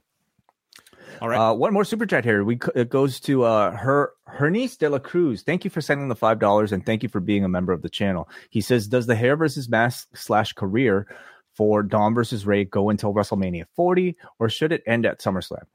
This is the the assumption that we're go. You know, he would put his mask up for hair. I mean, that's sort of a natural way you would maybe end the feud, but yeah, what do you think? I don't like because where do you? This also is dependent on whether Rey Mysterio intends on retiring because I don't think he, he would until he he was Oh, retired. he made it very he made it very clear with going into the Hall of Fame, like he is not ready to retire yet. So I mean, and he's still going at what forty five ish. So um, to me, it's like once he's ready to unmask, that would to me kind of signal when he's looking to pretty much step away, unless it's just you know the like the angle is just too big to uh, pass up at, at this point. But um, Yeah. I guess you could you could still do the mask. uh, Sorry, still do the mask hair. and have him win. yeah, that's well, it. you could put the mask on the line and, and have Rey win. That's it. all. That's it. Yeah. Um, I would. A year is a long time to uh, to delay that. I, I don't know if you would want to delay it for for an entire year. Hmm Yeah, I, I think SummerSlam sounds good, but who's to say it even needs to be SummerSlam? You know, with the way that they're trying to build these B B level shows, it as long as it's like Elimination Chamber felt like a as big as SummerSlam to to me at least. So it could be any show.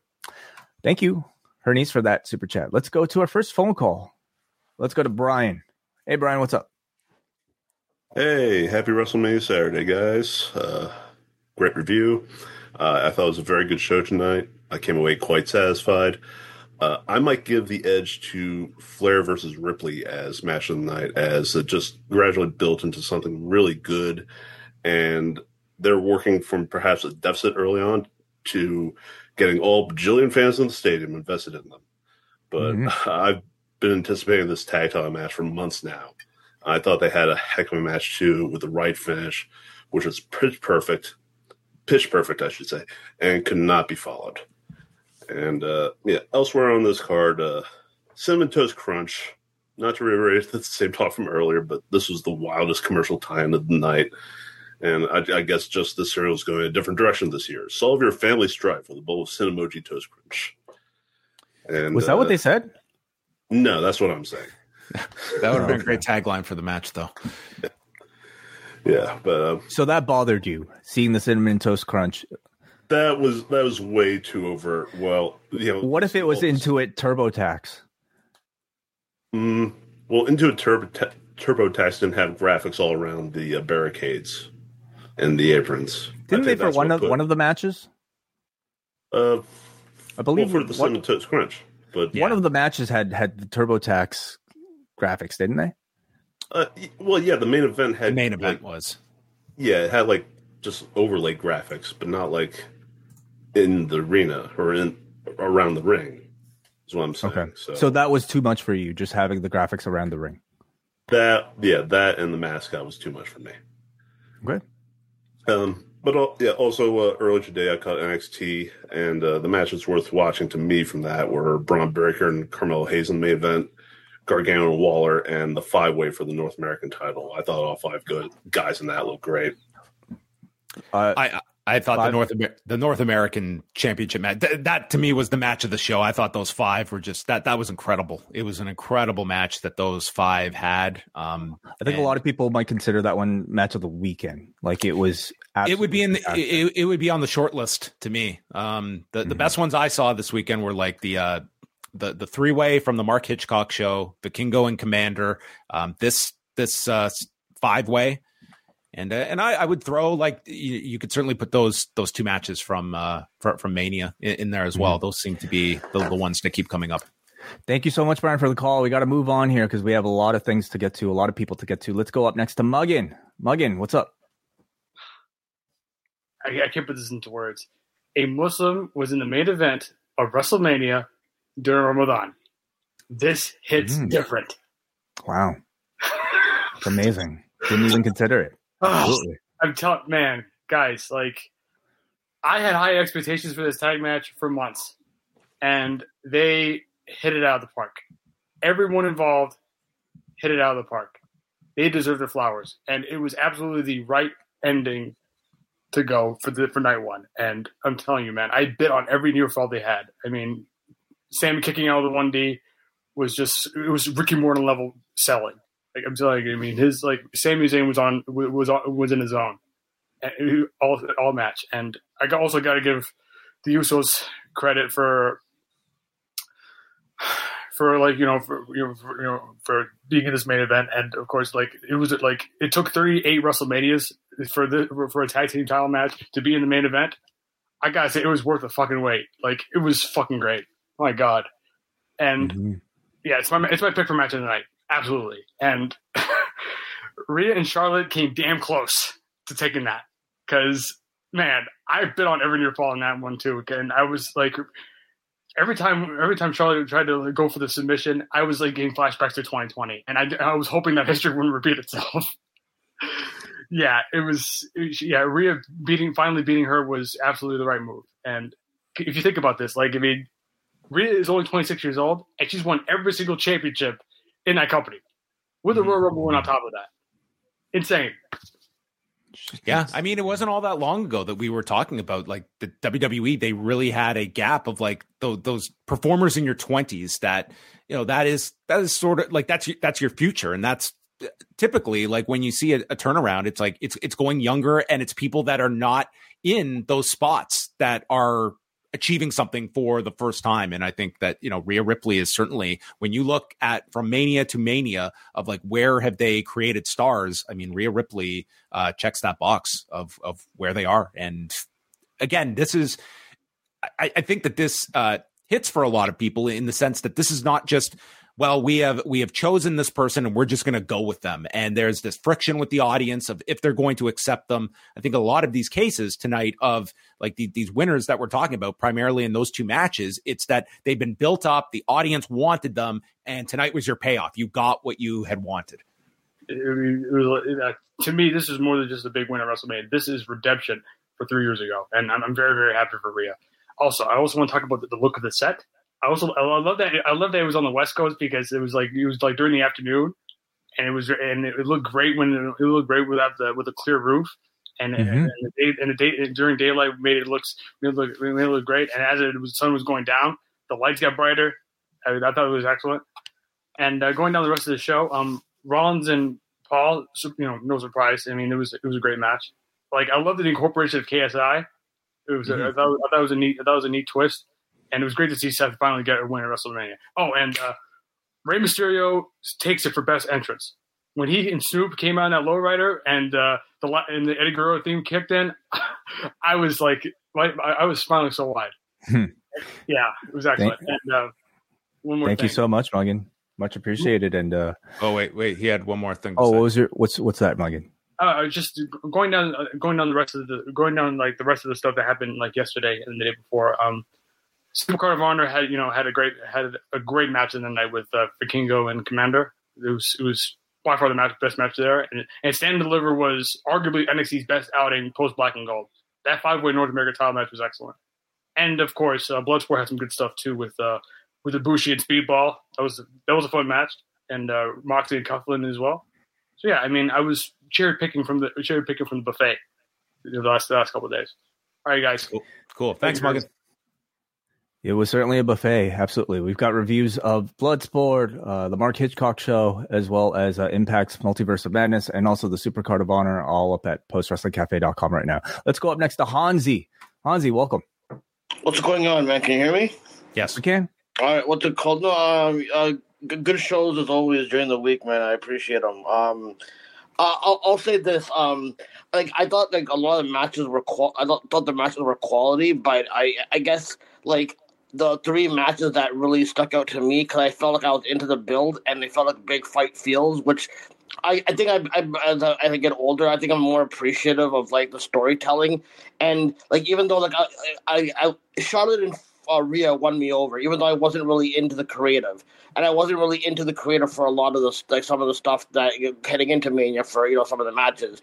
But I felt on this on this night, what's it called, like the Rey and Dominik match felt like a big deal because I feel like one element that people are missing that like we didn't see this missing. Like it felt like a big deal because the first time you saw this match. Oftentimes, I think people give up. I know you have to give away matches that day, like nowadays, because like there's too much demand for you know you can't just do like old school stuff all the time. But I just thought that that stood out even more, and it made it, Dominik like became over even if he lost. Like like he went to another level as a heel. I felt like he really upped his game, and it really stood out on a big stage. Um, the Seth Rollins and Logan match was really good. uh, that uh, Seth Rollins is, I, I consider him the the new Mr. WrestleMania. You know, there's only three guys that I put that that list on: Randy Savage, Shawn Michaels, and Seth Rollins are my three Mr. WrestleManias for different eras.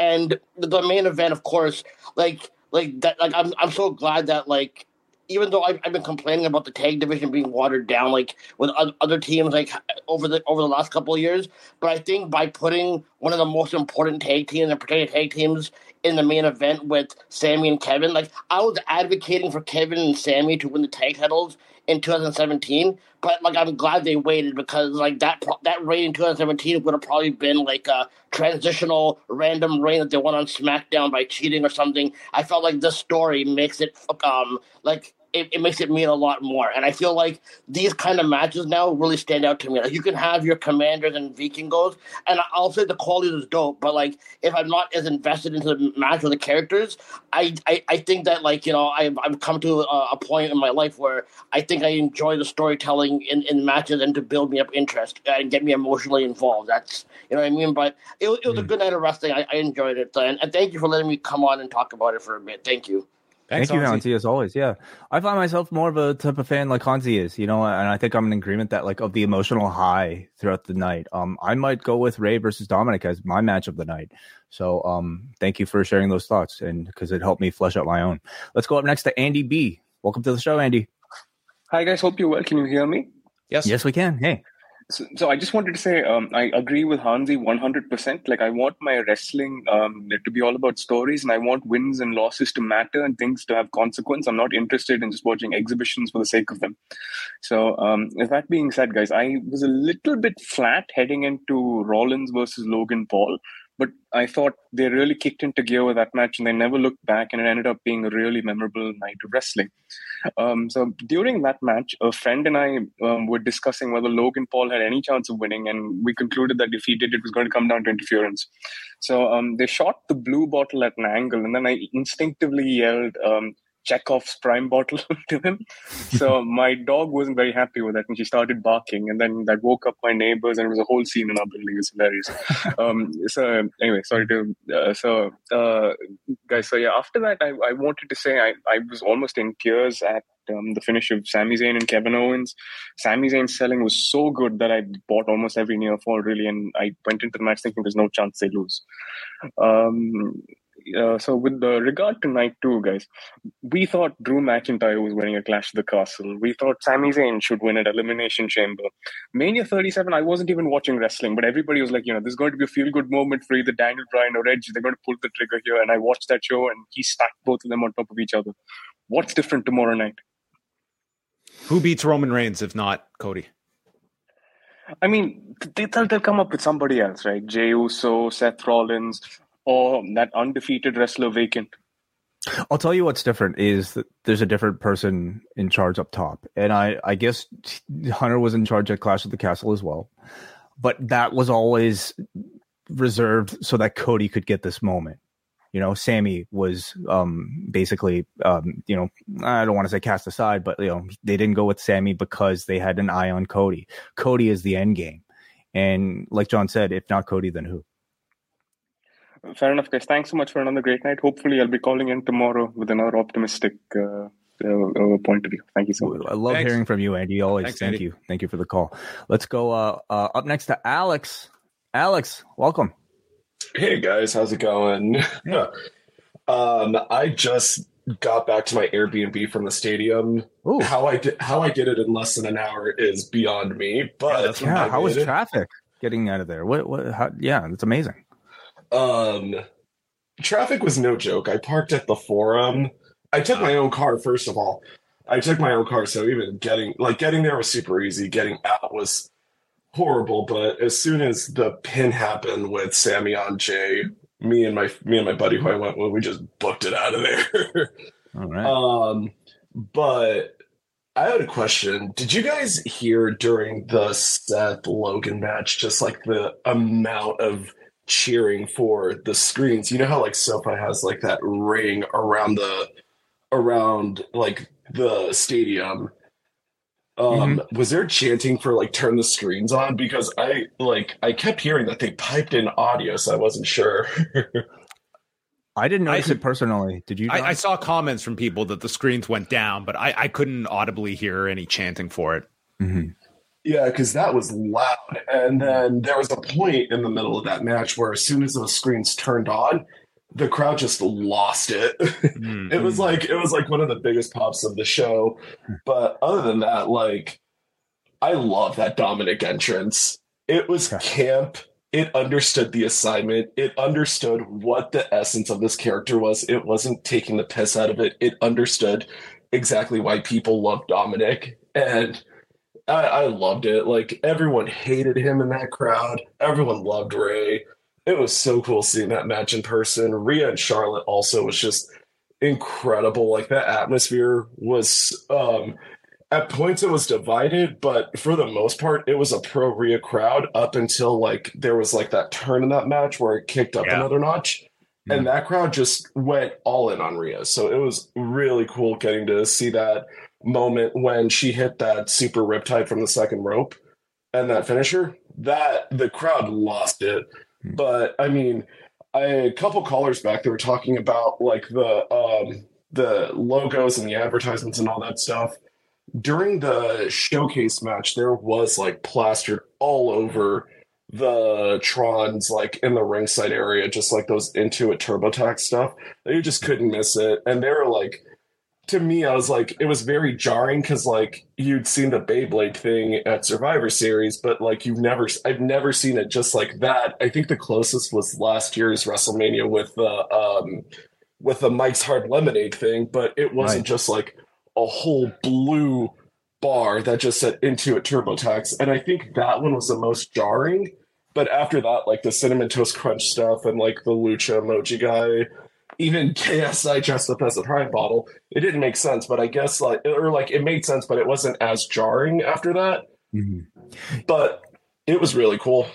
I, I, think that's a great point about maybe um like the nature of these like LED boards and especially the colors that they tend to choose.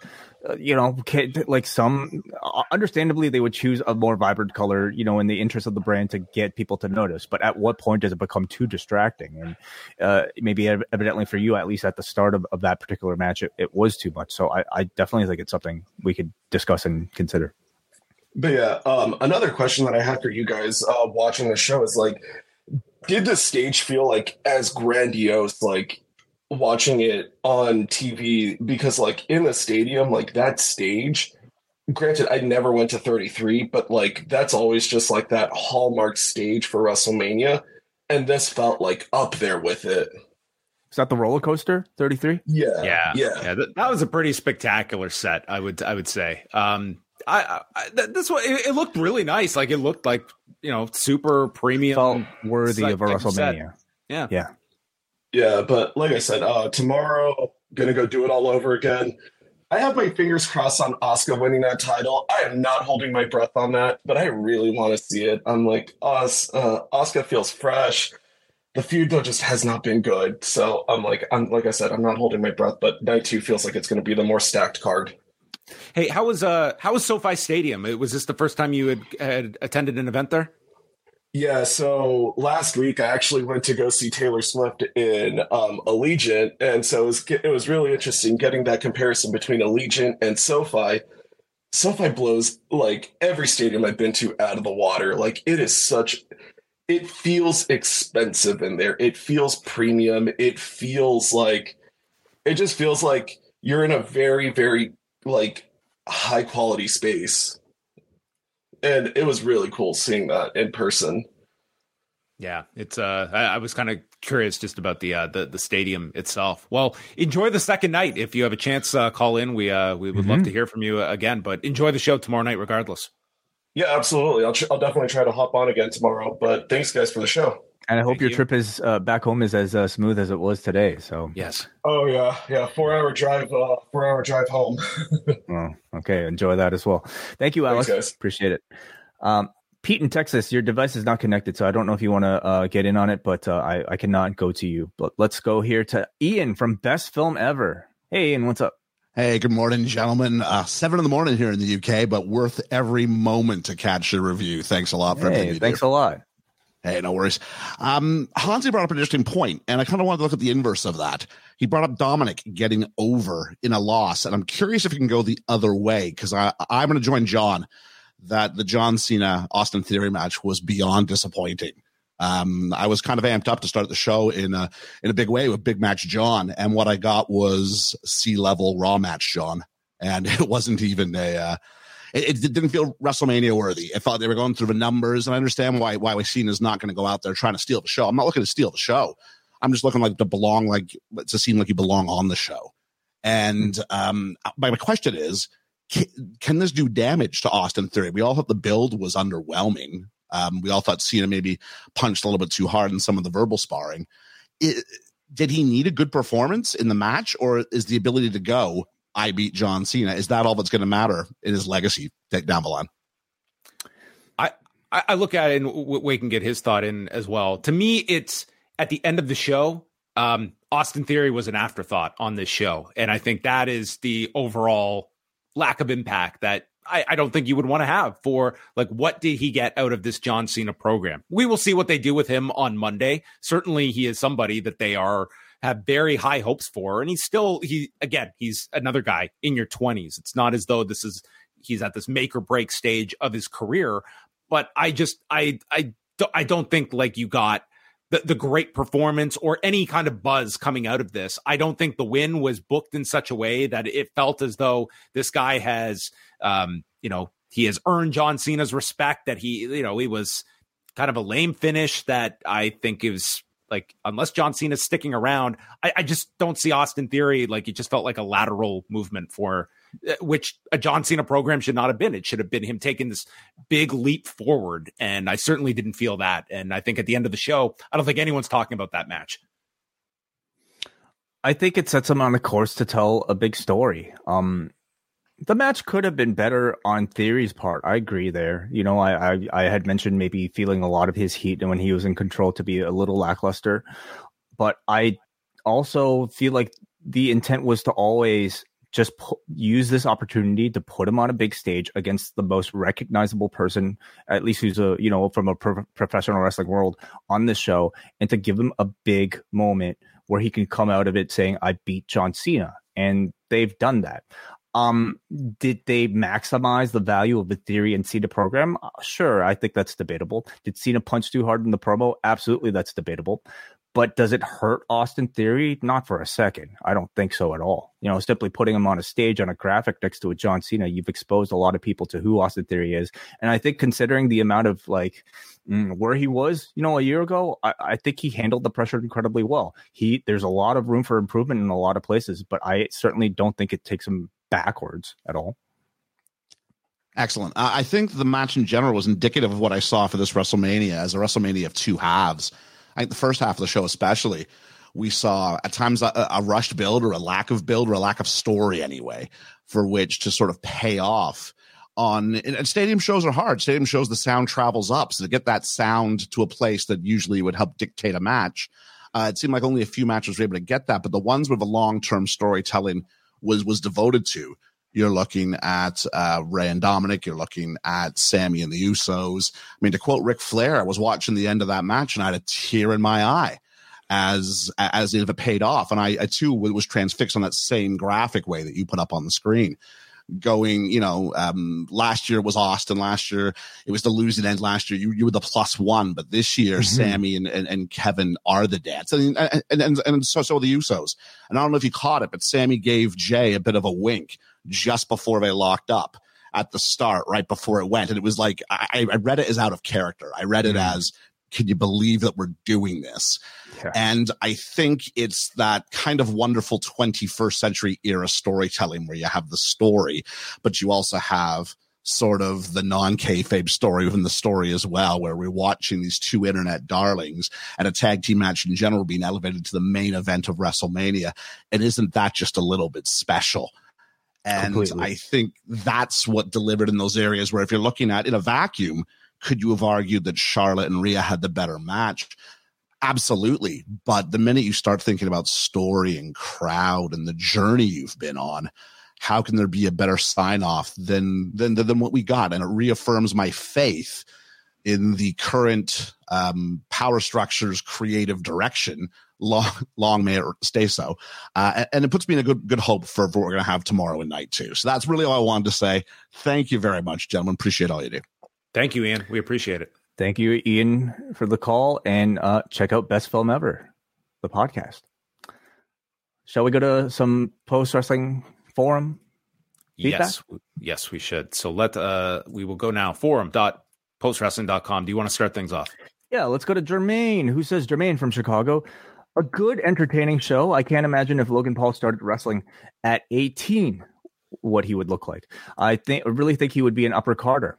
I laughed so hard on that mascot spot. It was cool to see some different people main eventing a big show. I'm more a fan of variety in the main event. I'm happy for Sami and Kevin. Now split those titles up so these tag teams can stop fighting for nothing, as we saw earlier tonight. Appreciate appreciate all you got your guys' effort this week. Thanks for one more night. Man, I'm going to disagree. I think on both sets, I think it's so much more impactful when we've got one set of titles and one world championship. I think it feels so much more important that we didn't have a world title match tonight and now Roman Reigns and Cody are on the second night. I just think it means so much more. Like you, why do we need two sets of tag team champions?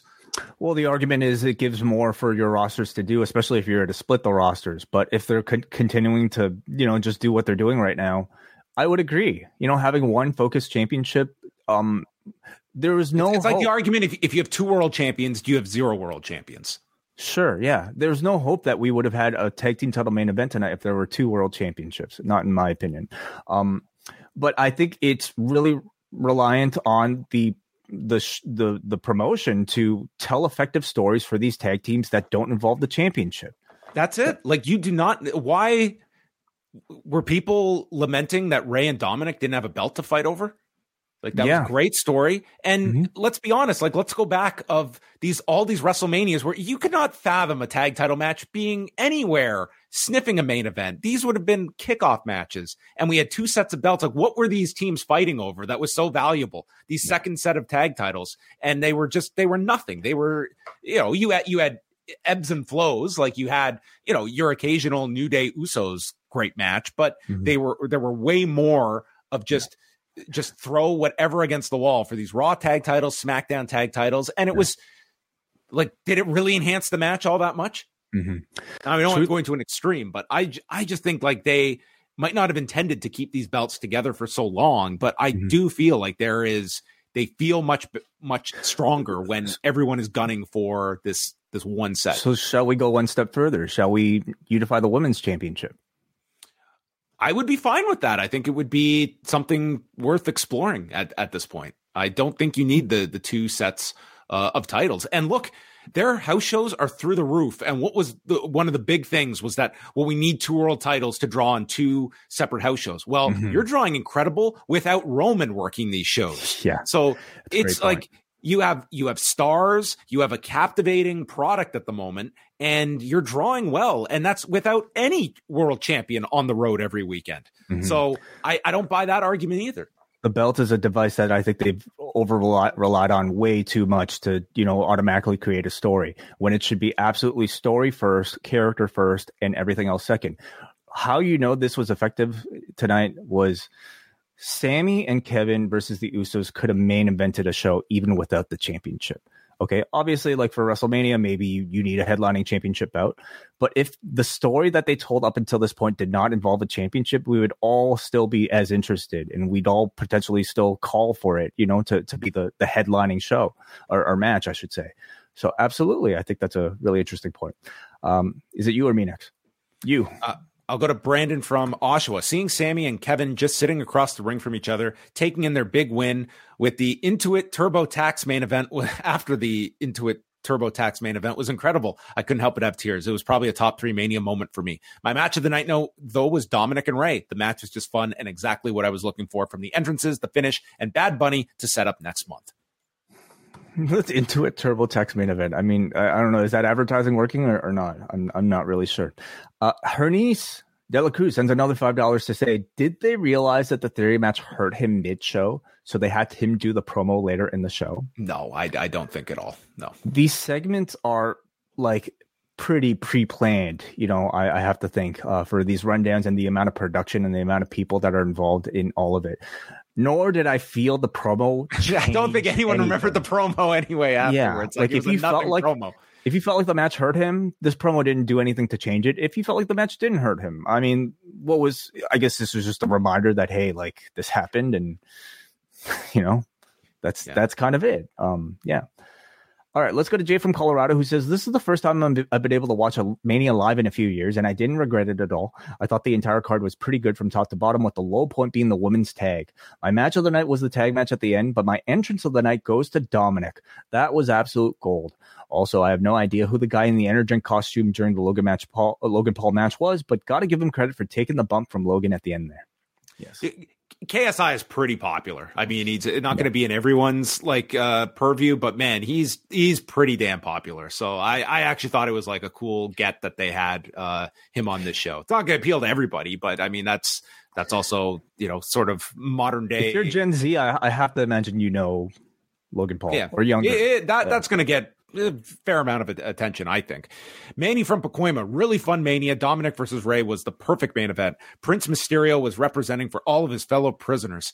Rhea and Charlotte took. Uh, saw how poor Triple H built their rivalry and said, "Watch this," and delivered one hell of a match. I hope Charlotte was okay after landing on her face. The tag match was great storytelling and had the crowd by their fingertips. Sami earned to have this moment that will last forever in WWE history. Given how well Rhea and Charlotte performed, would either of you have been okay if it was the main event of the show based on that match alone?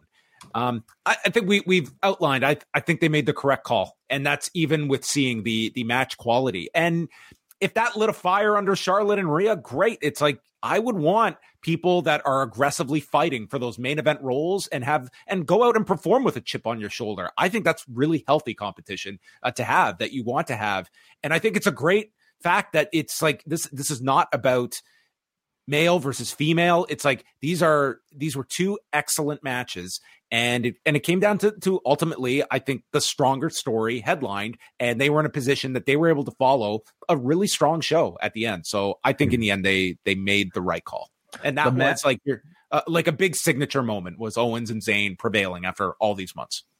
I, I believe the match that was primarily responsible for people coming through the door should be the one that ends the show. And there was no doubt for me that was Roman Reigns, or sorry, uh, Sami and, and, and Kevin versus the Usos. I mean, to a lesser extent, um, or maybe an equal extent, Dominik and Rey. But I, I, I would have, you know, put Rey and, or sorry, um, uh, Sami and Kevin above them.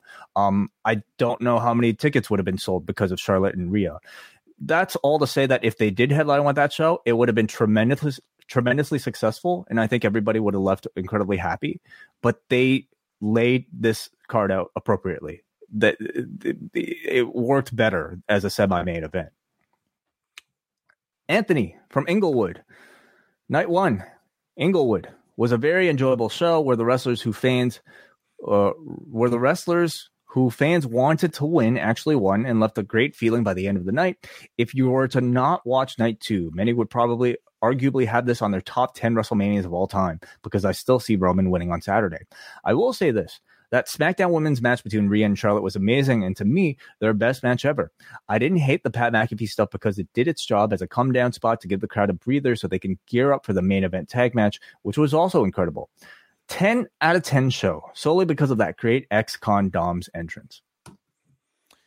All right. And Nas is the final word here. The last two matches absolutely made this show for me. Charlotte and Rhea completely over delivered. What a main event. It was so good. Just absolute perfection. Great WrestleMania overall. Kevin Owens might might as well retire.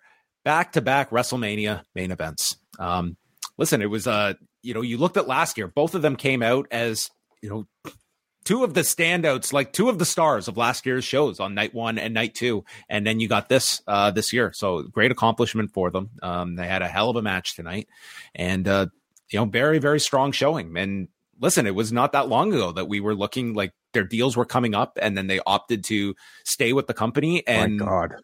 Yeah. Could you imagine if they didn't stay, what they would have missed out on? It's it, you you can never tell. Like you can never it, it's not it was a big turning point when they signed those deals. Because like listen Mm-hmm. it's not like owens and Zayn were these um favored sons in this company for years. Like they were in sort of the utility roles, both of them. It took a long time for them to get to these positions. It's taken them years and years on the main roster uh, to get to. So there you go. That is going to wrap up uh, night one of our coverage. I do want to give a big thank you to everyone uh, helping out on the site this weekend Andrew Thompson, Neil Flanagan, John Pine, Karen Peterson, and the great John Sino. Uh, of course, Braden and Davey doing their uh, their watch along party sold out tonight. I believe it's sold out for night two as well. Uh, but you can double check poisonrana.ca. They're back on Sunday night at Gabby's in uh, downtown Toronto on King Hey, Street. shout out to those guys, especially because they did their NXT Stand & Deliver post show and then w- went over to Gabby's to host this event. So, man, everybody is just working extra hard, especially if you're attached to post wrestling. So, credit to everybody. Yeah, Yeah. thanks for mentioning. huge uh, tons of coverage on the site all weekend long uh, everyone has been putting in a, a ton of hours so we thank all of you for checking out any of it uh, do subscribe here to the youtube channel turn on your notification because we will be back sunday night right after wrestlemania night two to see how it stacks up against night one so that is it for us thanks to all of you for tuning in live at this late hour and we will speak with you sunday night Say goodbye to your credit card rewards. Greedy corporate mega stores, led by Walmart and Target, are pushing for a law in Congress to take away your hard earned cash back and travel points to line their pockets. The Durbin Marshall credit card bill would enact harmful credit card routing mandates that would end credit card rewards as we know it. If you love your credit card rewards, tell your lawmakers hands off my rewards. Tell them to oppose the Durbin Marshall credit card bill.